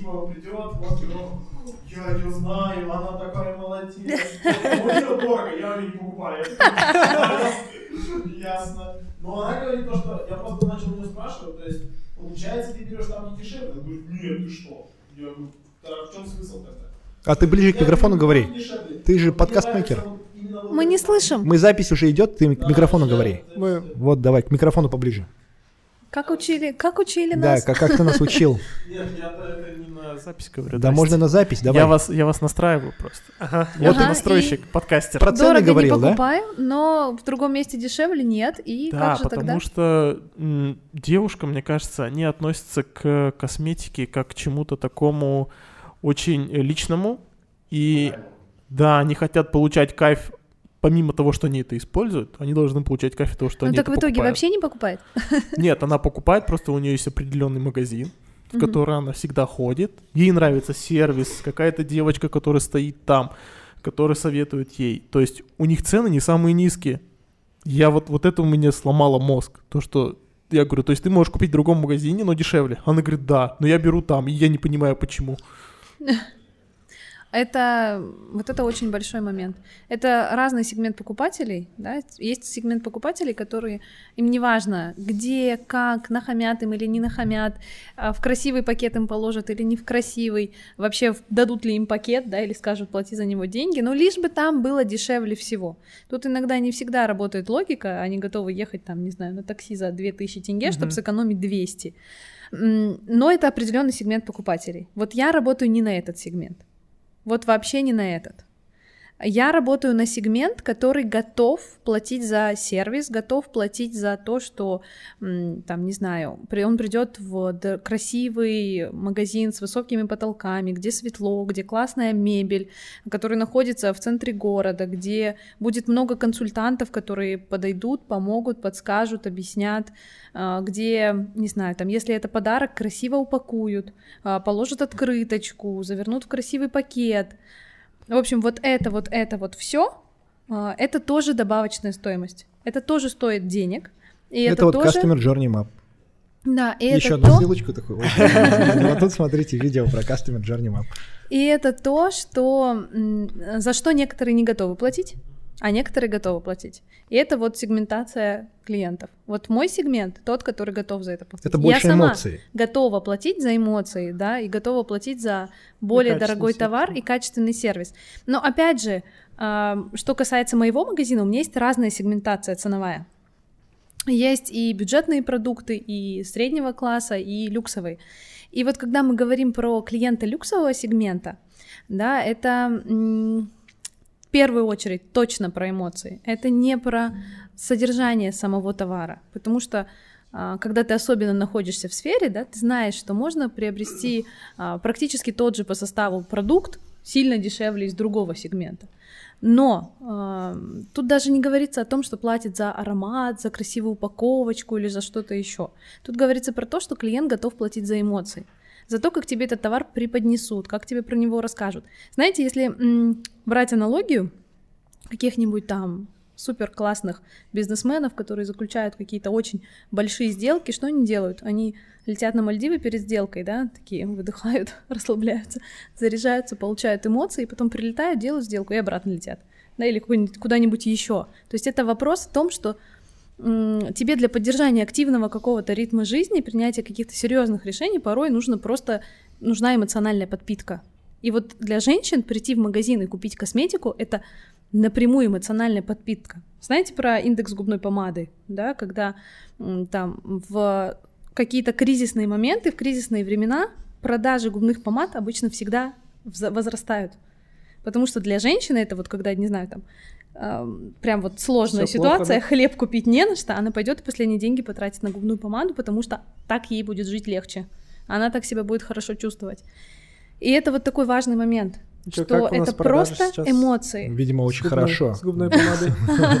А что, у нас сейчас все плохо, да? Настолько? Ну вот я думаю... Том- Тома даже не знает. А что происходит? У нас все нормально, все Ну, хорошо. Получается, этот сегмент, он более платежеспособный, верно? Ну, Но их меньше. Те, кто готовы платить за сервис и за люксовый продукт, да, конечно, они более платежеспособны, но их, естественно, меньше, чем те, кто выбирает по цене. А что А я выгоднее? никогда, я никогда не работала на массовость. Я не знаю, что выгоднее. Наверное, продавать дешево и много, наверное, выгодней. А кто массовый у нас? Ну вот я, я просто, я ваш клиент, я два раза у вас, допустим, покупал косметику, но, Приятно, я тоже ваш клиент. но я э, покупаю у вас не потому что там, ну потому что у меня есть доверие, потому что я знаю Тому, ну хоть и заочно знаю Заиду, и я знаю их отношение к своему продукту. Я просто пришел, и у меня есть доверие, я поэтому беру. Потому что для меня, ну, я не разбираюсь, да, в продукте, и для меня есть ощущение, что те, которые в ТРЦ ребята, и что вы, как будто бы все одно и то же продают. Хотя я понимаю, что, скорее всего, это вообще разные сферы бизнеса, да? Ну, Или нет? начнем с того, что такого ассортимента, как у нас, нет вообще ни у кого в Казахстане. По Мгм. ассортименту мы точно первый. Но м, есть очень много магазинов, которые работают, как я раньше, из дома. То есть такие прям инста-магазинчики. Или какие-то маленькие островочки в бизнес-центрах, которые снимают где-то кабинет. И понятное дело, что, Что их там дешевле. главный лозунг, который они пишут у себя на инста-страничках, у нас самые низкие цены в городе или что-то еще. Конечно, у них дешевле, однозначно. Не, а те, которые в ТРЦ, у них такие же примерно цены, да? Наверное, да. Ну, Я вот из тех, кто не скажет точно. А кто твои конкуренты вообще? Может быть, окей, мы не берем вот, вот этих маленьких назвать по- по ремесленников. Нет, не берем маленьких ремесленников, Ну, а вот большие вот сети эти. какие-нибудь, да, Вот. Нет, мы с сетями вообще не пересекаемся в ассортименте практически. Нет, но, но у вас 90% это все-таки девушки, да, клиенты или нет? Ну, если раньше, наверное, было прям 95, то сейчас, конечно, и, наверное, процентов 15 это мужчины.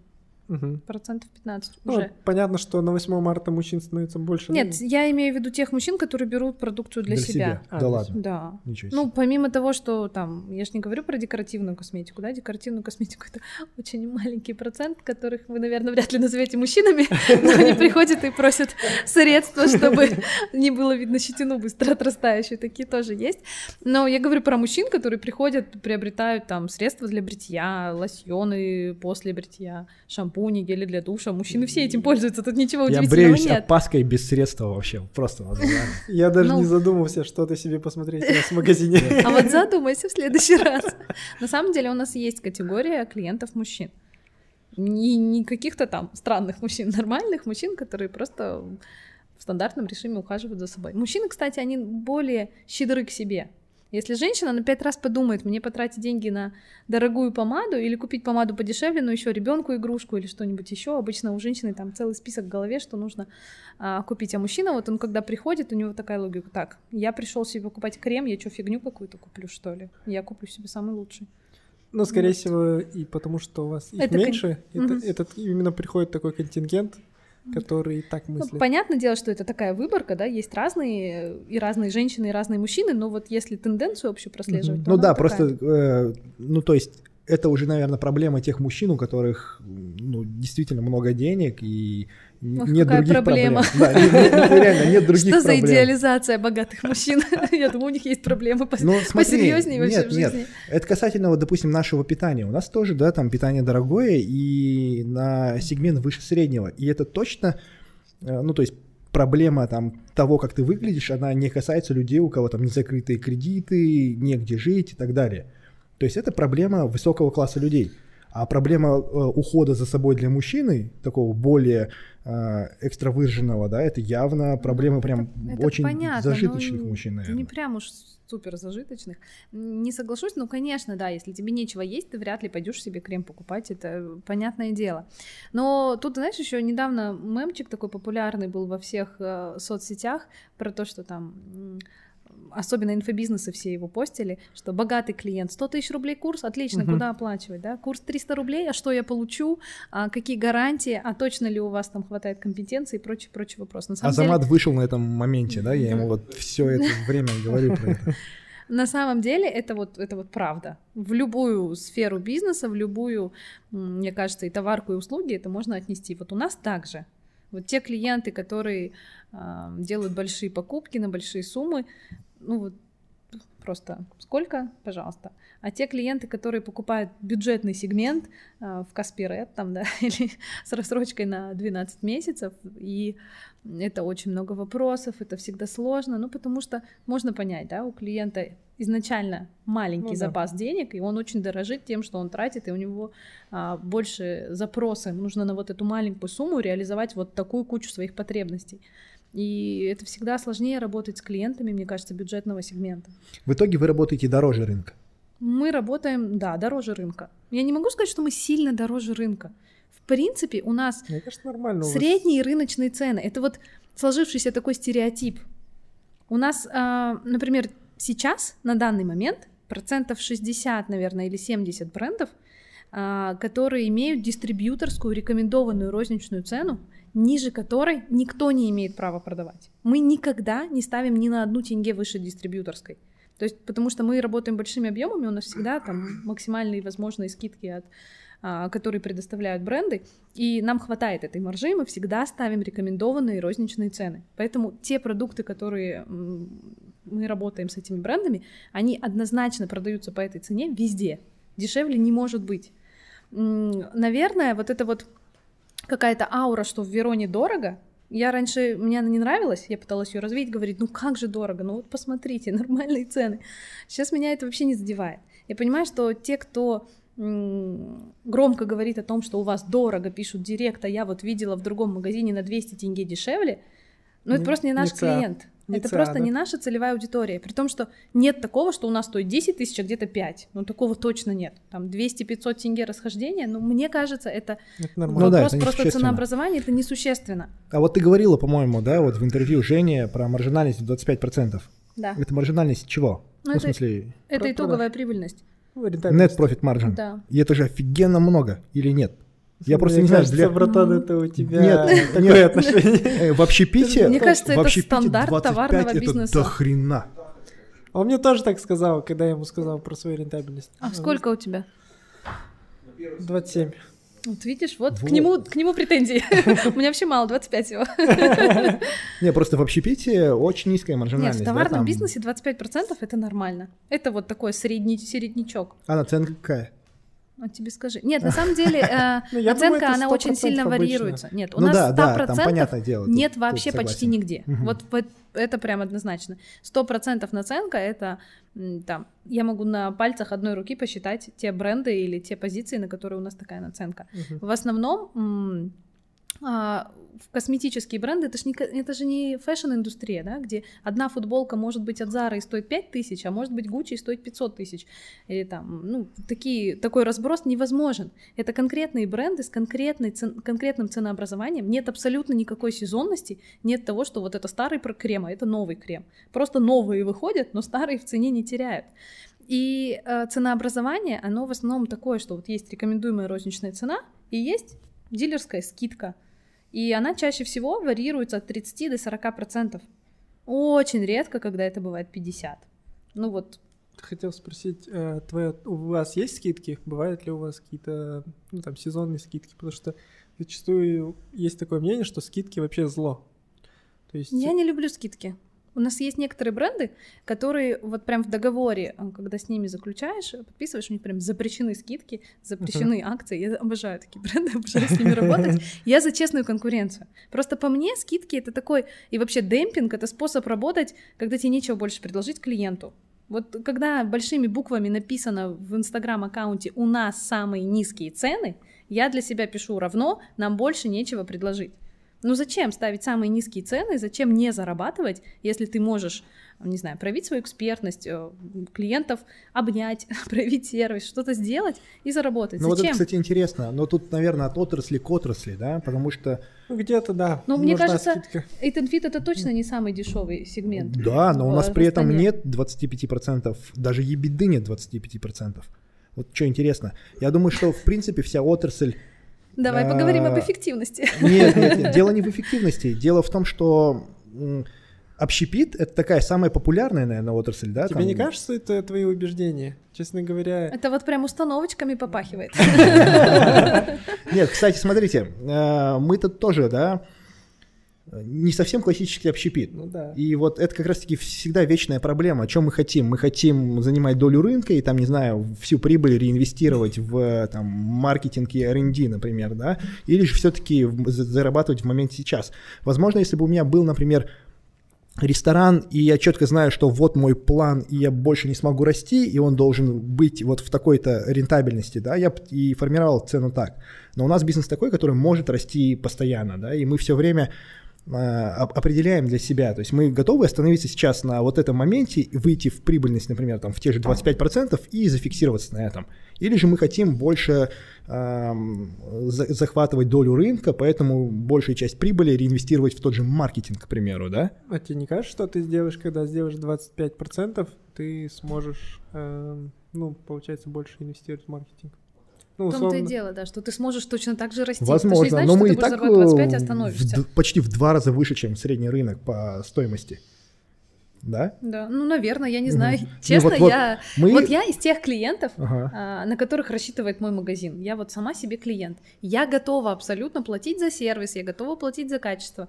Я не готова искать самый дешевый продукт, я не готова сравнивать. Я вообще такой, знаете, тяжелый на подъем человек. Если мне понравилось, я один раз зашла, меня устроило. Мы и в рестораны ходим в одни и те же. И там, не знаю, э, машину я мою всегда на одной мойке. Ем я только Eat если я ем где-то питание какое-то, да. И не, я не пробовала даже ни разу, не Ну, сравнивала потому что мы знакомы. Тут Да, тоже такое, это да, немножко... Да, даже нет. Ну, я же не знакома с владельцем мойки, где я мою Ну машину. да. Наверное, может, где-то лучше моют. Но мне удобно, ну, заехала и все. И на маникюр хожу, например, к этому мастеру. Не сравниваю, где дешевле или где может Короче, быть еще раз цену лучше. понимаем, да? Не, на самом деле, мы недавно Я вообще подняли всегда, цены. поднимайте цены. Я просто думаю больше, ну вот ты же сказала, поговорим об эффективности, и я посмотрел по модели, может быть, тебе действительно нужно еще с ребятами с кем-то пообщаться, но мне кажется... В общепите или, или с кем? а, Не с может быть, с общепитом, ну, с разным, чем больше выборка, тем больше данных. И у меня есть ощущение, что у тебя очень большие расходы. Да, я согласна абсолютно. Это ненормально, когда у тебя один из самых дорогих сервисов в городе, но ты при этом мало зарабатываешь. Ну, и, по крайней мере... Ну, смотрите, окей. Я Ребята, имею в виду так, процент, а, Да, вот Да. на чем можно сэкономить? Можно на самом деле, да, там вообще не использовать перчатки. Мы столько бабок сэкономим сейчас, перчатки Так, дико ребята, дорогие. они собираются Нет, экономить на на, самом перчатках. деле. Не А ешьте А больше. почему Eat нужно перчатки использовать? Ну, ты, ты же а видел, потому что, ну ты да, же видел ты- Дода. Нет, как на самом написано. деле э, они не везде нужны, да. Если еда проходит термическую обработку, то перчатки не нужны. Но на сервировке, порционировании и там в холодном цеху перчатки нужны по стандартам СЭС. Это, Мгм. это Все, уже те, кто работает с сырым мясом, перчатки убираем. Ну там, кстати, там как раз таки удобнее работать в перчатке, когда ты рыбу разбираешь, например. вот. Ну, да ладно. А, на самом деле тут эм, много таких тонкостей, но вот именно с ребятами из общепита общай. Кстати, да, если у кого-то общепит или кто-то знает э, ребят из общепита, у кого там net profit margin 25% и выше, черканите, пожалуйста, Да, вниз. кидайте Амиру. Да, если что, это на русском это рентабельность, то есть это чистая Рентабельность прибыль. чистой прибыли. Да, про- процентное соотношение чистой прибыли к общей К количеству продаж. объему, да, выручки. Вот. Но тут, кстати, тоже очень много моментов, да, как считать. К примеру, у тебя есть маркетинг, да, А, ты же всегда можешь в маркетинг потратить, там, не знаю, вдвое больше, чем ты тратил в прошлом месяце. И это будет маркетинг, нацеленный на захват новой доли рынка. И, по сути, это инвестиционного характера расходы. Да. Или же это органические расходы. Куда их писать? Я все пишу в органику. Ну, потому что я в этом месяце потрачу больше, но зато Да. у меня, значит, в следующем месяце я заработаю больше, будет выхлоп с, этих- с этого маркетинга. И общую маржинальность я посчитаю там итоговую за полгода, за год, за квартал. И это все уравновесится. Но я тоже все пишу в органику, ну вот, э, у нас очень низкая маржинальность. Но я что хотел сказать-то. А, недавно мы же цены подняли, это было в первый раз за последние два с половиной А, года. да? и Я не такие- заметила. Да, мы такие, у вас вообще всегда скидка. А, спасибо. Ам, Было, ну то есть мы так переживали, да, мы написали вот такой пост, мы там подняли цены, но это связано там с тем-то и с тем-то и тем-то, но при этом за это время мы там столько сделали улучшений. Короче, И тут- оправдывались как да, могли. Да, и тут такой фидбэк, а всего на 500 тенге? Да это же вообще ничто по сравнению с вашим качеством. Я такой, блин, ну и там очень много таких хороших комментариев. Вот ты недооцениваешь своих клиентов. Ну, возможно. Они понимающие люди. Если они тебе платят, они, значит, готовы платить за то, что ты предоставляешь. Но вот у меня девочки, например, приходят же Eat Fit, я периодически, например, иногда признаюсь, бывают дни, когда приходит Eat Fit, а я не приезжаю на работу. Я говорю, девочки, я сегодня не приду, там мой пакет Eat а можете съесть. И они все пробовали, ну, знают, э, что там за еда, и пробуя разные сервисы, они вот как раз ищут по цене, который бы их устраивал. Но вот не заходит ничего. Все сравнивается в любом случае с итенфитным эталоном, и невкусно или где-то однообразно, или где-то мало порций маленькие или что-то еще. Вот они в поисках. Но позволить итенфит себе, конечно, не могут. Ну вот это интересный момент, да, просто... Ну, попробуем, наверное, поднять цены еще раз. Не в этом году, но Ну, в следующем. Сейчас, потому что вот у нас сезон закончится, на самом деле, а потом лето. Лето — это очень сезонное время. А, и Подумать насчет тяжело. расходов. И, ну, Мне и кажется, тоже, тут с другой да, стороны, поднятие тоже. цены это, конечно, хороший э, пунктик, да. Ну, я никогда не работала тем, что ой, мало зарабатываю, подниму цены. Такого вообще нет. Хор- Есть пример, когда это хорошо сработало, да, Red Bull, все знают историю Red Bull. Нет.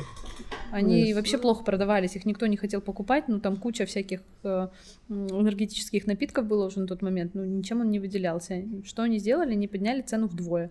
И что-то мус- с мусоркой, да, история была Да, тоже? там что-то было Ну, много Timberland историй, я уже плохо похожая помню, история, да, да? что просто задрали цены и э, Пошло, да? много денег в маркетинг, мы дорогие, но мы везде. И все, и все дело пошло. Ну, то есть это тоже пунктик, ну, наверное, это...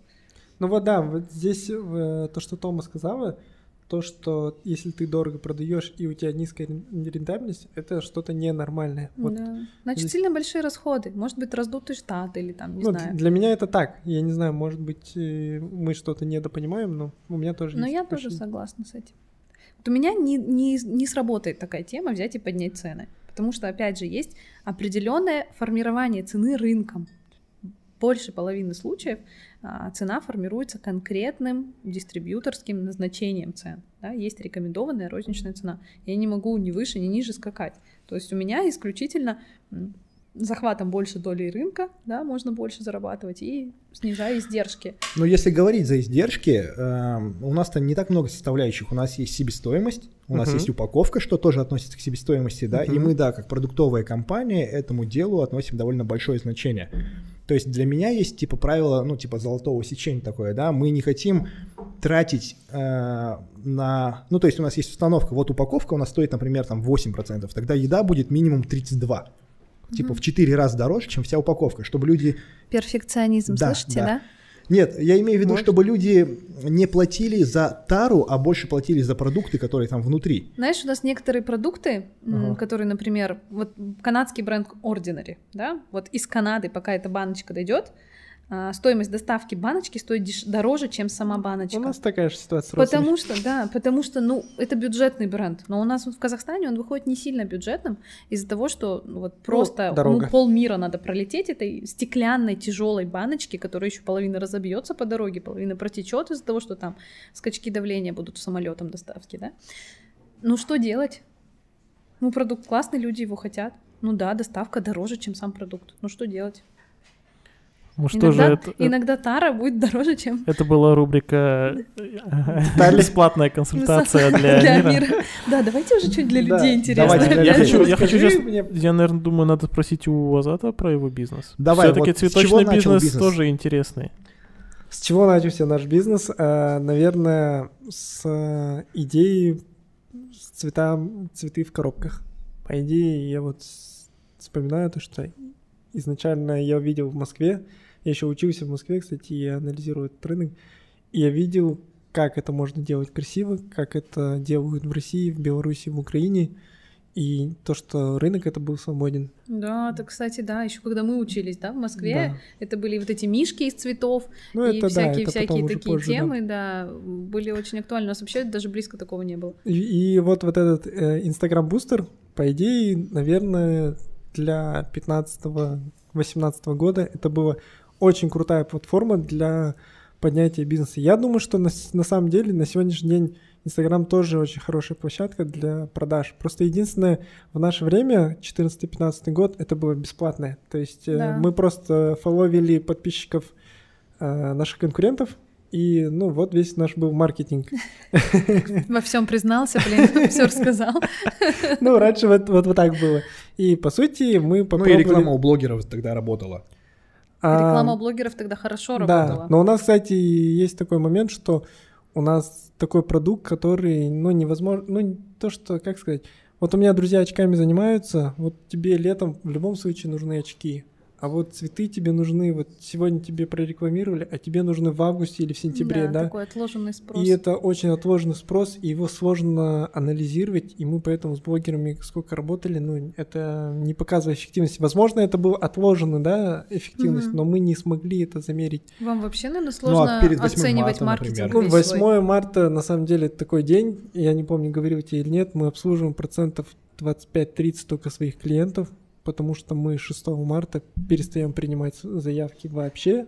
Ну, в прошлом году 5 в этом году 6 а, и восьмое число, оно ограниченное по количеству часов раз э, и ограничено по количеству площади. Поэтому 8 марта у нас точно хватает э, продаж. Да. Наша задача максимально э, весь год эффективно отрабатывать. Рынок перенасыщен, да, 8 марта? Я просто тоже э, один раз продавал да. цветы. Да, спрос, я думаю, очень большой. Здесь важно для нас 8 марта, для меня лично, это большой вызов э, проснуться 9 марта и не быть э, покрасневшим, и не, не брать трубки и говорить там, извините и так далее. То есть для нас это действительно большой вызов, чтобы сделать действительно качественный э, своевременный сервис, чтобы наши клиенты все остались довольными. Потому Это что... правда, что вы делаете годовую выручку там Нет. за неделю, как все рассказывают про цветочные? Нет, у нас э, примерно месячная выручка за неделю. Только месячная, да? Да. Примерно, я, насколько слышал, у многих такие есть. Но точно, ну, возможно, годовая это у а, маленьких магазинов, которые В год мало в продают. год, да. Что они на 8 марта делают ставку. У нас нет. Для нас э, вот большая проблема. Магазин же у вас все равно открыт. То есть вы заявки не принимаете, но вот так зайти, что-то купить 6, 7, 8 можно же? Возможно, да, но... Очереди дикие просто. Нет, я Очень. 6 утречком забегала Ну, за шестого, тюльпанами, наверное. нормально. Восьмого Ну, заехали, на восьмого. два часа просто Ну да. постояли. и Восьмого вышли. это большая проблема, кстати. Да. Вот. И вот какая-то такая ситуация. Просто цветочный бизнес. Кстати, вот я хотел у Тома спросить. э, Мы с Амиром, ну, Амир, я знаю, он думает насчет Алматы и так далее. Мы открыли Алмату, мы думаем над городами. Хочешь ли ты выходить какие-то, ну, масш- масштабироваться условно? Хочу масштабироваться, но не в Казахстане. Ну, я тоже хочу выходить масштабироваться. на зарубежные рынки. У нее же товарка, она может весь Казахстан покрыть доставкой. Я покрываю Казахстан сайтом. Я А, изначально думала над открытием магазина, ну, опять же, такие какие-то собственные моменты о том, что не хочу терять в качестве, да, не Ну хочу да. терять в сервисе. И если бы я, наверное, была одна студентка, и мне было бы море по колено, я бы, наверное, да, открывалась бы в разных городах, моталась туда-сюда. Но у меня все равно есть семья, дом, я хочу у себя в кровати спать, не хочу мотаться два раза в неделю в Алмату или там месяц там, месяц тут. А для того, чтобы это был полноценный мой магазин, мне придется жить в таком режиме на два города. Я не хочу жить на два города. Кстати, я недавно с другом обсуждал, нету ли у вас ощущения то, что... Ну вот последние тенденции в поп-индустрии и так далее показывают то, что э, казахстанцы едут в Россию, и там вертят, в общем, индустрию. Нет ли у вас ощущения, что вы здесь все сделали, и вам нужно просто поехать в Россию и повертеть там в своей индустрии? А, за неделю, наверное, до того, как объявили карантин, или там чуть больше, да, за две недели, в конце февраля 2020 года я приехала из Москвы с очередной там нашей такой бизнес-тусовки, тоже мы проходили там тренинги, с менторства прилетела, и муж говорю, все, пакуем чемоданы, мы летим в Москву, я уже все придумала, мы открываем магазин там, уже придумали схему, как мы будем работать, все, что, говорю, вот район такой-то, и потом карантин все закрыли, мы никуда не уехали. За год как-то запал поутих, точнее запал даже наоборот как-то возрос, но уже не в Москву. Блин, хочется в твердой валюте зарабатывать, если честно. Вот если Мгм. говорить уже напрямую, Я что в понимаю. России, что в Да. тенге, э, что в Казахстане в тенге, что в России в рублях, но это так вот сильно проседаем мы со всеми скачками курса. Я не знаю, как у вас, ну, у тебя, наверное, точно, да? Потому Ну что все да. равно цветы все закупаются в валюте. У нас тоже, у нас э, рыба, зелень, Да. вот это все. Ну вот у нас вот вообще напрямую, да, это все. И Просто во- доставка растет, и сам товар растет, и у нас двойные потери на каждом скачке курса. Мы теряем в доставке, теряем в самом А у товаре. тебя нет э, ощущения то, что та рентабельность, которую мы получаем, условно 25%, она и обусловлена вот этой нестабильностью. То есть, если ты пойдешь в твердой валюте зарабатывать, твоя Да, конечно, будет меньше. Конечно, потому что там и... То есть там волатильность курса сильно заложена. Ну, Э, это ну, тоже, это там риски, налоговые, условно. налоговые будут другие, да, отчисления, там будет совсем другой формат учета, совсем другая м, оплата труда наемных сотрудников, особенно квалифицированных, да, это Мгм. совсем другие условия, совсем другая аренда там, не знаю, того же помещения, если это необходимо, затраты на автомобиль и прочее, прочее. Там затраты будут сильно выше, и маржинальность, наверное, будет сильно ниже, но это все равно какой-то новый, совсем другой опыт. То есть открыть Это магазин зажигает. в Алмате, я знаю, как его открыть. Ну, мне нет загадки в том, как это сделать. Мгм. Я знаю, как это И сделать. вызова нет. И вызова нет. И, и не хочется.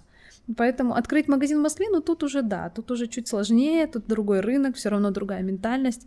Вызов есть, но все равно, наверное, это будет э, похожим путь, похожий путь на то, что происходит здесь сейчас. А вот э, западные рынки, вот мне прям интересно. Но я буду болеть за ещё- тебя. Я еще пока не а, на каком-то таком твердом пути, как это делать. Но я нацелена туда. Как тебе Чехия? Неплохо. Не буду ничего говорить про Сидят за покерным столом, карты не показывают. карты, не показывают. Но летом поедем исследовать Европу на предмет того, как там можно Круто, вести я буду болеть за тебя, потому что у меня тоже... Слушай, с цветами поехали тоже. Потому что недавно, буквально вот к 8 марта была ситуация о том, что а, моя сотрудница своей сестре в Германии хотела заказать букет. Ну, это вообще печаль, печаль-беда. Вы видел бы ты их инстаграмы с доставками? Ну да, это да. просто ужас. И цена букета 200 евро, а там букет такой, ну, в общем, Тут, про кстати, мое лучше. Тоже, я не знаю, ты за- начал вот эту тему с э, ребятами из творческой индустрии, да, наверное, там Мгм. видеографы, фотографы, ну, не фото, Ну, видеографы. Все смотрели там, да. Дудя, где он там рассказал то, что Но казахи вот касательно конвертят. предпринимателей, тоже есть, наверное, такое, потому что у нас тут 18 миллионов, и тут надо прям реально пахать, чтобы у тебя были нормальные продажи. Ну, возможно. Мы ездили буквально вот года полтора назад э, в Москву э, и посмотрели одну компанию, ну там не одну компанию, но в одной для меня было немножко даже обидно, что ну, ну, они ничем не лучше нас. Абсолютно, да. Ну, Просто рынок сбыта Просто большой. рынок большой, да, и они поэтому Ну, делают. мы, дофига. например, вот общаясь э, с российскими предпринимателями, иногда с мужем вот просто думаем, блин, это же, не знаю, люди там продают просто чайники, даже не электрические, обычные чайники для заваривания на Wildberries и делают на этом миллионы рублей в месяц. Просто. Потому что сделали да? красивые фоточки и выгрузили на Wildberries и продают, потому что Wildberries продает там на всю Россию, и все классно. А у косметика нас- есть на Wildberries? Да, тоже есть. Но там вот эти все ограничения, то, что сейчас со складами, да, Россия, Казахстан, там очень много сложностей. Но, по крайней мере, вот товарный бизнес в России очень легко реализовать через маркетплейсы, через какие-то площадки. Единственное, мар- маржой придется пожертвовать, да, чуть-чуть? Да, но опять же, это про бизнес, который там делает большие объемы с низкой маржинальностью. Ну, окей, он и требует мало физических каких-то действий, телодвижения от тебя. Мгм. Это хорошо. Ты когда в Москву? Я планирую вообще в мае поехать, посмотреть, что там происходит, но у меня есть такая цель, мечта, чтобы ну, вот, открыться в Москве. Потому что мне кажется, что то, что мы делаем, ну, действительно круче, чем то, что они там делают. А как твой опыт открытия в Алмате? Как показывает? Сколько вы уже месяцев в Алмате работаете? Мы в Алмате, там, кстати, история довольно интересная такая была. Я такой, наверное, студент МГУ, мне на последнем а, курсе, когда я сдавал экзамен, один из преподавателей сказал, ну, конечно, с вашими знаниями, которые вы пришли, такое безумство, можно так сказать, прийти на, с такими знаниями. Авантюризм. Вот он мне сказал. Вы, говорит, авантюрист с такими знаниями прийти ко мне на экзамен. И вот, вот этот, наверное, авантюризм сыграл у меня в прошлом году. Я просто а, купил просто магазин в Алматы, который уже был Уже был оборудован. цветочным, да, Да, до этого? Да, там был. Чей-то определен- разорившийся бизнес на костях построил свою империю. А, В общем, так это произошло. Я просто купил бизнес чей-то. И потом я понял, что... А вдруг они там косячили, а репутация у них уже плохая у этой точки, и все таки стороной обходят? Ой, это, честно говоря, мне было... Вот этот авантюризм, он поборол это все. Вот, кстати, про- ты говоришь про синдром отличника, но у меня антисиндром Прекрасно. да. Но я иногда задумываюсь, а не придурок ли я, то, что делаю все на пофиг и все подряд? Ну, то есть не Ну, задумываюсь. если м, удачных моментов больше, чем фейлов, значит нет. Да, и я вот стараюсь такой, нет, ты, конечно, это хорошая черта, быстро пробовать и принимать решения, но нужно хотя бы чуть-чуть как бы... Нужен какой-то тормоз рядом. 30% net profit margin есть право на ошибку? Вот. а, И в итоге мы где-то в августе... У меня есть друг, который на, на данный момент партнер. а, Он в связи с карантином, у него все заведения его закрылись. И он сказал, ну, блин, есть ли какое-то предложение поработать в твоей сфере? И я такой думаю, ну, честно говоря, сложно тебе что-то предложить. И я так на бум сказал, а есть желание поехать в Алмату? Он такой, ну, в принципе, да. И это для меня, вот да, для меня было да? совсем неожиданно, да. И я говорю, ну окей, дай мне три дня подумать над э, предложением, которое я тебе могу составить. В итоге в августе он зашел, мы выросли в раз так пять, наверное, с этого момента. Ну, я думаю, что опыт хороший. А, компания уже там, если условно до этого момента она там где-то колеблилась в районе нуля, но я не думаю, что там зарплат, ну, то есть маленькие прибыли, учитывать их как прибыль, то есть там в районе нуля, то условно с ноября она действительно такая прям прибыльная компания, и сейчас э, Алмата себя неплохо показывает. Но Астана все равно еще впереди. Ну да, там далеко, я думаю, еще. Но сам факт то, что мы быстро там достигли тех результатов, которые есть. То есть э, в Астане мы их намного дольше делали. Ну, Ну, конечно, это уже второй раз ты идешь по этому да. пути. Ну и конечно, здесь вопрос, уже проще. наверное, запаса денег тоже. То есть мы Да, могли запаса там... денег и запаса уже все равно доверие, опыт. Все равно есть какие-то там подписчики, которые вас знали. Ну и размеры рынка. Размер рынка. Да. Кстати, Много факторов. вот, вот это тоже спорный такой момент. Там люди спрашивали, где а, клиент лучше в Алмате или в Астане. Вот мы еще до сих пор, кстати, этого не поняли. То есть э, вроде бы, вот если вы так в среднем взять, как будто бы в Астане денег больше. А продаются там больше дорогие букеты в Астане или в Алмате? Ну, на сегодняшний день, скорее всего, в Алмате, но там и по Ну количеству вот их мне меньше. вот и кажется, что в Алмате много такого высокоплатежеспособного населения. Как будто бы там... Ну вот у нас, например, много чеков на доставку заказов сайта больших или- именно из Алматы. Ну, еще из Атарау, из Шимкента. Ну, и Шимкент, Да. это интересно. Это тоже, кстати, хорошая... Шимкент тоже, кстати, хороший вариант. Кстати, для да, вот магазина. для многих людей, кто занимается бизнесом, во многих сетевых магазинах после Алматы и Астаны идет Атырау. Вот э, это довольно, довольно Да, известный кстати. факт. Там Атырау- много экспатов. Там да. много денег и мало сервиса. Некуда их тратить. Это уже довольно прям подтвержденные данные, что Атырау идет третьим по продажам, по прибыльности. Из- Так что используйте. Но я не хочу открывать магазин. Ну, может, кто-то хочет. Ну, Но на если самом кто-то деле хочет, нет, в товарке это действительно, наверное, не имеет смысла. Можно доставкой делать, Ну, плюс-минус. Я вот для себя, взвешивая за и против, решила, что не имеет смысла. Еще рассматривала вариант продавать франшизу, потому что очень часто а, обращаются с а, такой просьбой, но тоже отклонила этот вопрос, потому что, ну, не хочу терять в качестве, в сервисе, чтобы имя как-то могло А на другие пострадать. города как продаете? Просто таргетируетесь там или... Таргетируемся, да. Ну, наверное, это наши инстаграм-подписчики, которые знают о нас и Как у вас прошел карантин? М, какой вопрос. У нас нормально прошел карантин. Ну, за счет доставки, да? А, у нас, знаете, сложилось очень хорошо, сложился пазл, прям вот так красивенько. Мы в начале февраля запустили полноценный нормальный интернет-магазин, свой сайт. И у меня был такой вопрос в голове, что ну а как теперь с ним работать? Надо же его как-то продвигать, надо Мгм. что-то делать. Как вообще заставить людей из Инстаграма перейти в сайт, на сайт и что-то там заказывать? И как их заставить, сидя дома, заказывать, когда они привыкли приходить в магазин и общаться с консультантами, там, проводить какое-то время.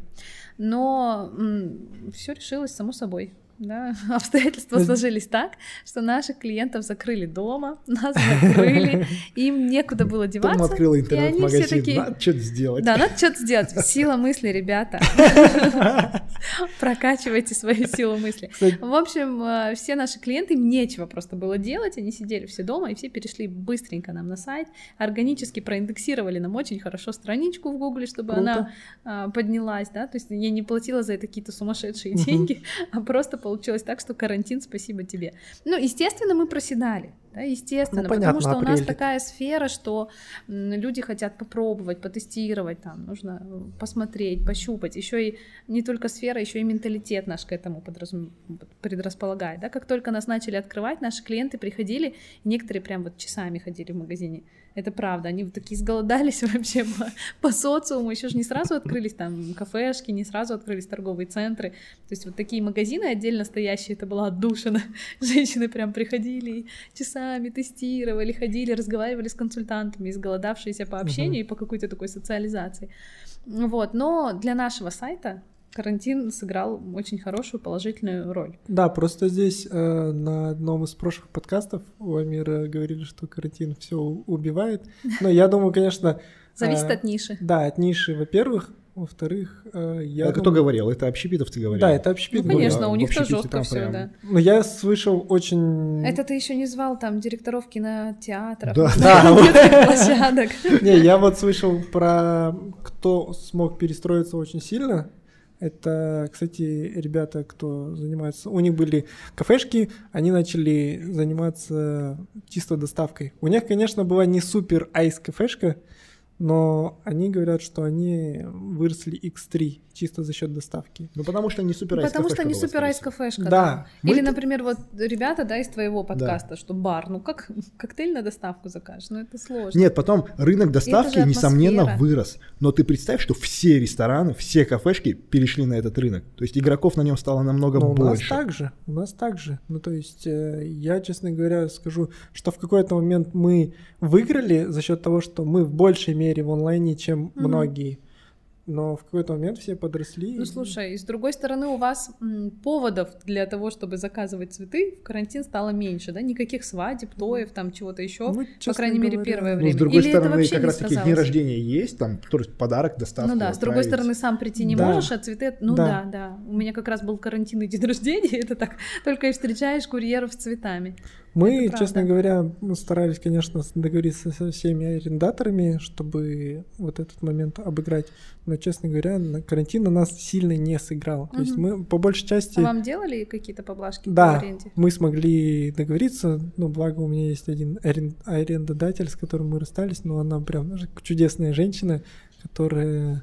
Я, вот, кстати, история про то, что я 4 года мы у них сидели на помещении, я ее ни разу не видел в жизни, и она меня ни разу не видела. Мы просто вот, вот Вы так... идеальные клиенты друг Да, друга. и она так расстроилась, когда мы от нее переехали. Вот эта женщина, она действительно дала нам два месяца, по-моему, поблажек, а, и, ну и остальные ребята тоже дали. У нас не было ни одной тенге поблажки. Мгм. Нам еще подняли аренду в прошлом году. Но, честно говоря, я не пыталась там как-то...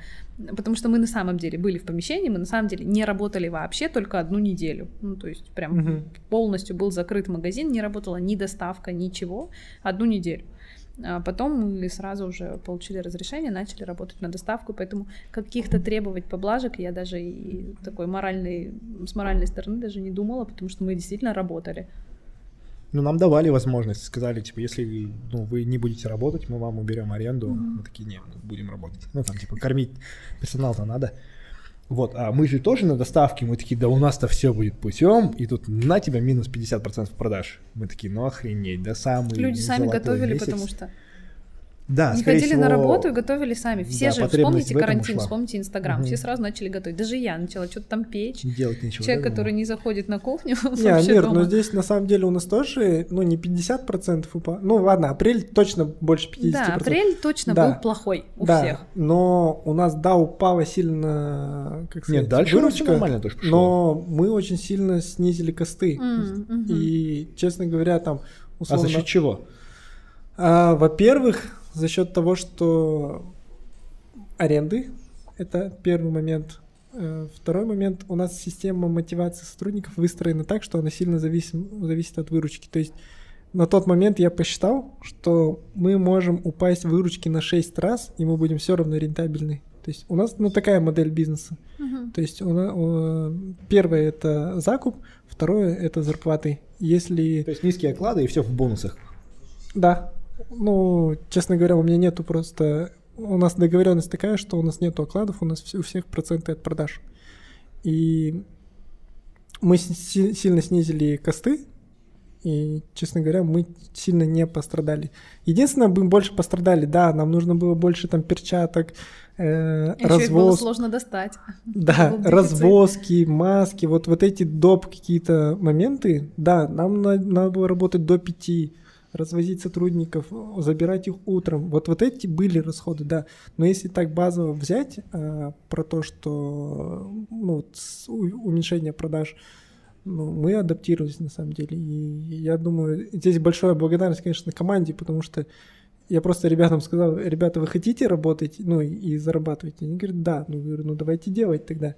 И топ-менеджеры реально приняли сильные решения и, ну, и сделали максимум своих усилий для того, чтобы все ребята, вся команда зарабатывала, ну и кормила свою семью.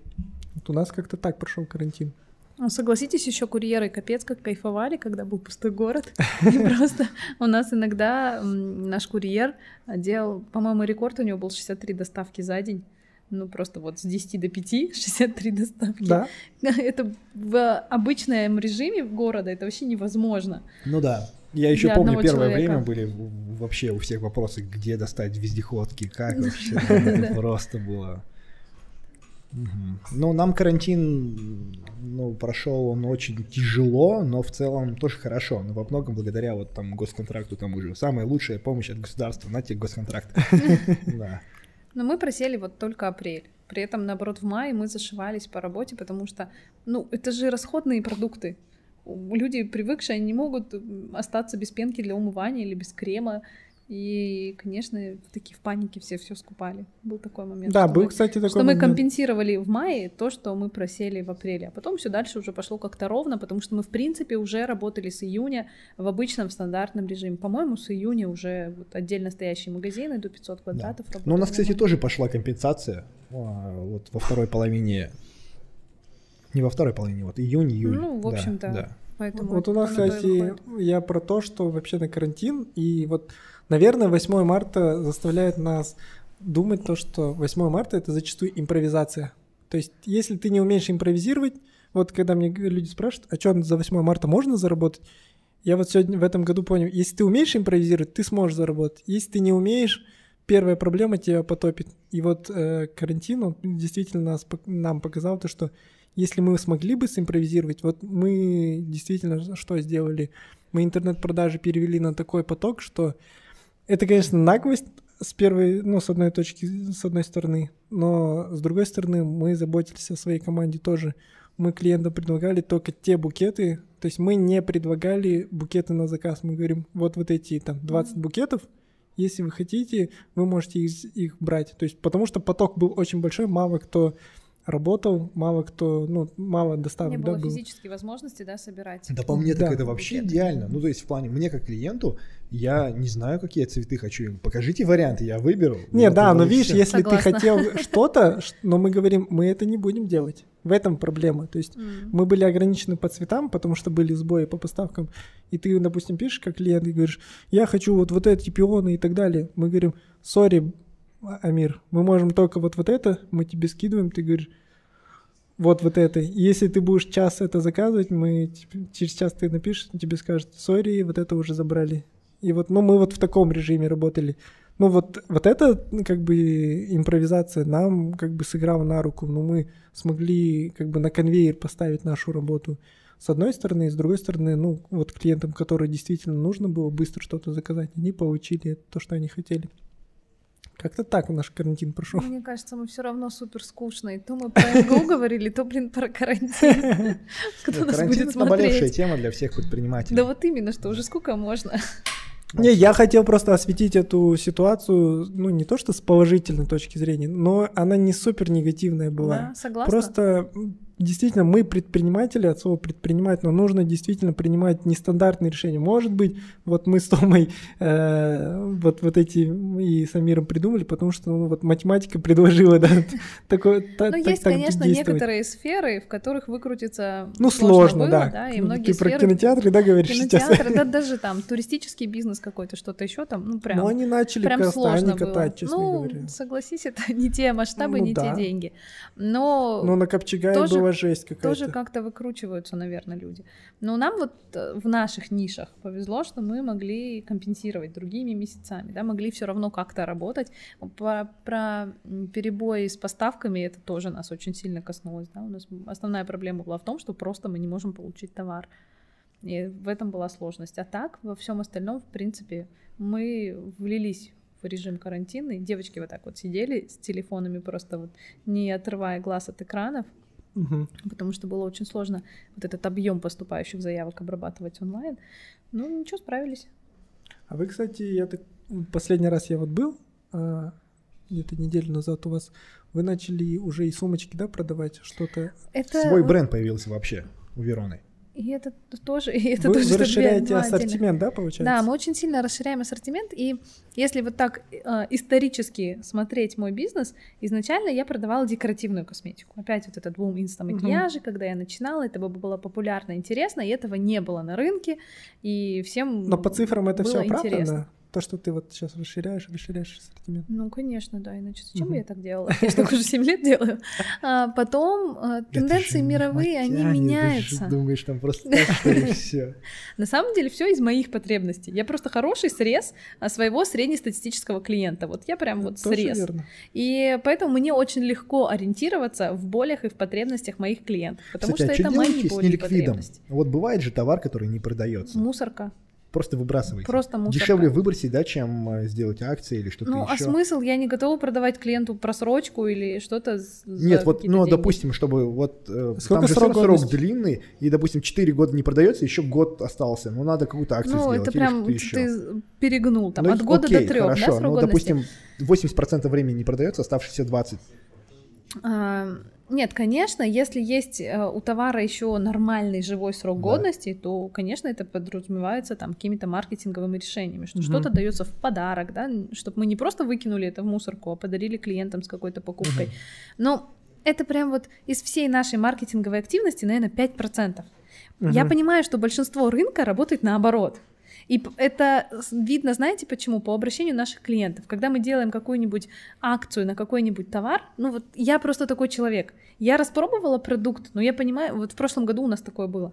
А, у нас есть классный бренд Верса, я обожаю их сыворотки, мне очень они понравились. Ну, они дорогие, не каждый может себе позволить. Я думаю, сделаем вот прям чуть ли не по себестоимости акцию, пусть попробует народ. Ну вот у меня такое иногда бывает. Я не скажу, что я там альтруист и постоянно продаю в ноль, но вот мне тогда захотелось. Я же понимаю, что человек подсядет, он потом придет и купит еще раз. То есть такой вот отложенный маркетинг, скажем. Мгм. Но когда мы выложили эту акцию, вот прям даже не через одного, почти каждый спрашивал, а какой срок? То есть я понимаю, что большинство магазинов делают подобные акции как раз-таки, Мгм. чтобы слить неликвид. Ну вот, ну я не люблю такое. Я сама не люблю, когда вот так приходишь, скидка, смотришь, а там срок вчера Мгм. истек или завтра истекает. Но это же неприятно. И я поэтому не люблю делать так, чтобы клиент, обрадовавшись, пришел и потом разочаровался, что вот Ну фу, да. Верона сливает неликвид. Честно, мне проще выкинуть в мусорку. А, наверное, я это могу себе позволить и говорю это, потому что у нас очень мало такой продукции. Потому что мы, во-первых, постоянно органически растем, и у нас э, увеличивается спрос, и у нас скорее там вопрос в оборотном капитале, что его не хватает для того, чтобы закупать достаточное количество товаров, поэтому какие-то позиции э, выпадают, да. А с другой стороны, а, в хорошей работе слаженной моей команды, именно отдела закупа, отдела там маркетинга и отдела мерчендайзинга, да, когда они все это очень правильно делают, и, в принципе, каких-то таких товарных остатков нереализованных очень мало. Поэтому мне проще, а, когда исходит срок годности, там, предложить своим сотрудникам, И если им это интересно, да, естественно, просто, просто так. И все, что не, никому не интересно, это просто отправляется в мусорку. Ну да, просто бывает же в товарке такое, что есть э, типа продукты-локомотивы, за которыми приходят, и есть Да. там продукты, которые док- докидывают потом. Конечно, особенно вот в товарном и в таком широкоассортиментном бизнесе, как у меня, это однозначно Я же так. просто тоже был немножко в товарке, когда я Ну тренером вот локомотивы, работал. они никогда не выходят у них срок Да, годности. да, да. Я работал тренером и возил спортпит. Э, И тоже очень хорошо. Я там зарабатывал на этом спортпите Мгм. больше, чем на тренерстве. В общем-то, поэтому я тренером Я и помню эти, оставался. эти Да. твои, да. Но вот в какой-то момент там были там ряд сложностей. Во-первых, э, изменили порог Закупа. Ввозной пошлины ввозной таможенной, пошлины, да. да. вот это У меня вот начали посылки застревать. А во-вторых, там два раза доллар поднялся. Я такой, ну Да, да, все, да. не вариант этим заниматься, надо заканчивать. Это примерно как наш телевизорный бизнес, да, муж? Да, наверное. И вот, и когда я закончил возить, и вот вот этих товаров, локомотивов не было, за которыми все приходят и в нагрузку что-то другое покупают, у меня осталось просто до хрена неликвида. Я такой, опа, да, а что теперь делать? Я просто потом вот несколько лет ел сам. Тома, у меня вопрос по поводу... Вот я знаю, как Амир ставит себе зарплату. Как ты ставишь себе зарплату? Блин, я будь сейчас всеми... Меня все Интересный ругают, у вопрос. меня нет зарплаты. Ну вот, да, у меня нет зарплаты, у меня есть... э, Процент от прибыли. Процент от прибыли. Типа Э, бонус. Блин, сейчас меня все будете ругать. Меня все менторы, все какие-то бизнес-коучи, все ругают. В смысле у тебя нет зарплаты? У тебя должна быть зарплата. Но ты же операционный директор, по сути же. Да, я выступаю Плюс сейчас акционер. в своей компании, я выступаю сейчас коммерческим директором, ну и директором, Ну, и- да, основным. Да. Но и мне нет зарплаты. Я не знаю. У меня есть вот в фоте, да, в грейдах должностей, у нас очень хорошо все это проработано. Мне прописано, какая там должна быть зарплата, но я вот так физически ее, эту зарплату не беру. Я трачу Нет, ну, а с вот- прибыли компании, да, я не скажу, что я вообще ничего себе не беру, я трачу, достаточно много трачу, но Только у меня такое... Не привязываешься, Такое- да, такое- короче? У меня внутреннее есть чутье, я никогда не А. потрачу даже не то чтобы больше, чем заработал, даже половину я не, не потрачу. Да, это, кстати, я думаю, знаешь... У меня очень хороший такой вот, я хорошо чувствую деньги, Да. я Нет, умею вопрос, ими ты управлять. говоришь 25% net profit margin, э, это без твоей заработной платы. У меня нет заработной Вот. платы. Ну, в смысле, Да, заработная да, плата ноль и... Да, заработная плата ноль. Мгм. Ну, А да. У тебя, может, просто большая зарплата? Нет, нет. Может быть, мы нашли ключ к решению проблемы? Сразу видно, человек не видел подкасты. Мне кажется, любой, кто посмотрел подкаст, знает, зарплата? сколько зарплат у Амира. Для... 600. Черт, спалилось, что я не смотрю подкасты. А Нет, как, вот как вы себе назначаете? Хорошо, давайте вот Она вы расскажите. зарплата. Как Ну, вы есть, себе вы ну, назначаете зарплату? И вы живете реально на эту зарплату? Я, кстати, помещаюсь. Ну, я же поэтому не путешествую так много. Я Так сейчас меня я заклюют просто в комментариях. Нет, знаешь, очень интересно, даже одна тусовка, вы такие, кто поедет в Алмату? И ребята такие, я, я, мы, мы, мы. Кто поедет туда-то? Мы, мы, мы. Они могут просто со всеми куда-нибудь ездить. Так вот, ну не надо тут прям. Ну Не да, могут, мы, а ездят. Мы, мы фанаты путешествий, Да. но для меня это необходимое условие того, чтобы я оставалась в рабочем Энергично. ресурсе. Кстати, Нурсултан в женском обличии. Прям на самом деле. Да? Ну, у нас из мастер-майнда есть. Из мастер-майнда называйте. есть вот наш модератор, и Нет, для меня это правда. Я вот из тех людей, кому нужна обязательная смена обстановки, обязательная подпитка эмоциями. То есть я могу неделю отсутствовать на работе, потому что я куда-то уехала, но я вот приеду заряженная, энергии, да? и этой своей энергией проведу одно собрание, и все, и мы на- этом после этого собрания заряженной энергией на этом локомотиве прям до конца месяца этого хватает.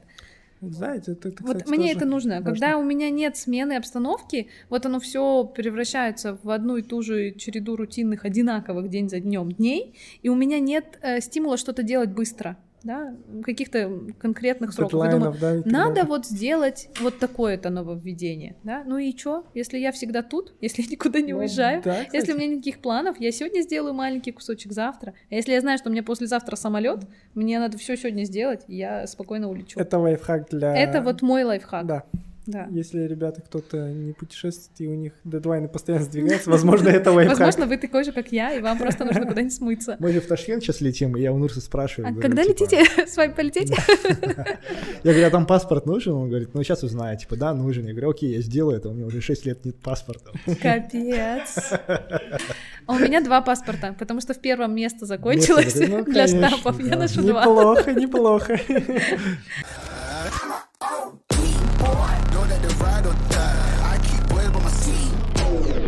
Да, я вот так могу разговаривать вообще без проблем. У нее нас еще техническая неполадка, сломался, что это, кронштейн. э, Это не я, честно. для Оно само. микрофона. Меня подкастеры засмеются таким видео. Скажут, что вообще происходит с микрофоном? Да ладно, мы импровизируем. Ну, импровизация, да. Так что, продолжаем или что? Нет, давай э, расскажи, ну я, я не совсем понял, зачем снимать заработную плату. Ну как, э, жить на что? Чё? Чё? Ну смотри, у меня вот так система, да, то есть я себе начисляю заработную плату и реально как сотрудник своей же компании ее беру и на нее живу. Там. Раз в период я такой считаю, окей, есть прибыль, могу взять дивиденды. И такой беру дивиденды. Ну, я еще раз повторюсь, что у меня есть внутреннее интуитивное чутье денег. Это Я знаю, тема. что я не потрачу много, Не, ну больше, хорошо, чем ну а нужно. почему? Ну а зачем начислять себе заработную плату и не снимать ее? Ну, она начисляется в теоретическом формате на тот момент, когда я, например, выйду из операционки совсем и на эту должность поставлю сотрудника, Да. который будет выполнять мои функции, и я знаю, как она в моей схеме работы магазина, сколько на этой должности должен получать а, да, соискатель, и сколько этот человек должен, там, не знаю, какие на него ложатся функции, и сколько он должен получать. Это же очевидно, зачем мне потом придумывать? У меня ну же да, правильно. то есть, когда мы закладывали изначально градирование, изначально вообще всю систему оплаты труда строили, мы, кстати, в прошлом году сделали прям такую глобальную двухмесячную работу с HR-консультантом, прям все это очень красивенько разложили. Это, кстати, очень хорошо пошло на пользу моему коллективу и вообще работе в целом. И, естественно, заложили сразу туда и те же должности, которые занимаю сейчас в своей компании Мгм. я, на случай того, когда мне нужно будет меня заменить. Ну а почему ты не снимаешь их? Ну ты все равно, Зачем? же- ну нет, ты все равно же забираешь потом дивиденды с прибыли. Но например. я не считаю там Ну, То понятно, есть я не считаю так, что я в надо- конце месяца взяла и потом эти Мгм. деньги трачу. Зачем мне сразу вытащу? Я на трех должностях сейчас у себя в, в компании работаю. Зачем я вытащу сразу большую сумму денег а, единоразово, когда я могу потихонечку ее в течение месяца авансами, скажем так, выбирать? Ну, то есть для меня, например, нет смысла вытащить из операционки э, разово сумму и где-то ее хранить в отдельном каком-то кармане, да? Ну, мне просто это неудобно. Мгм. В этом нет А, никакой ну, просто разницы. Я Ну, это, наверное, вот действительно, потому что ИП все-таки. Ну да, потому что ИП, и если смотреть на организационное да, Мгм. устройство, вам это ИОшникам сложно, надо выводить деньги на свой личный счет.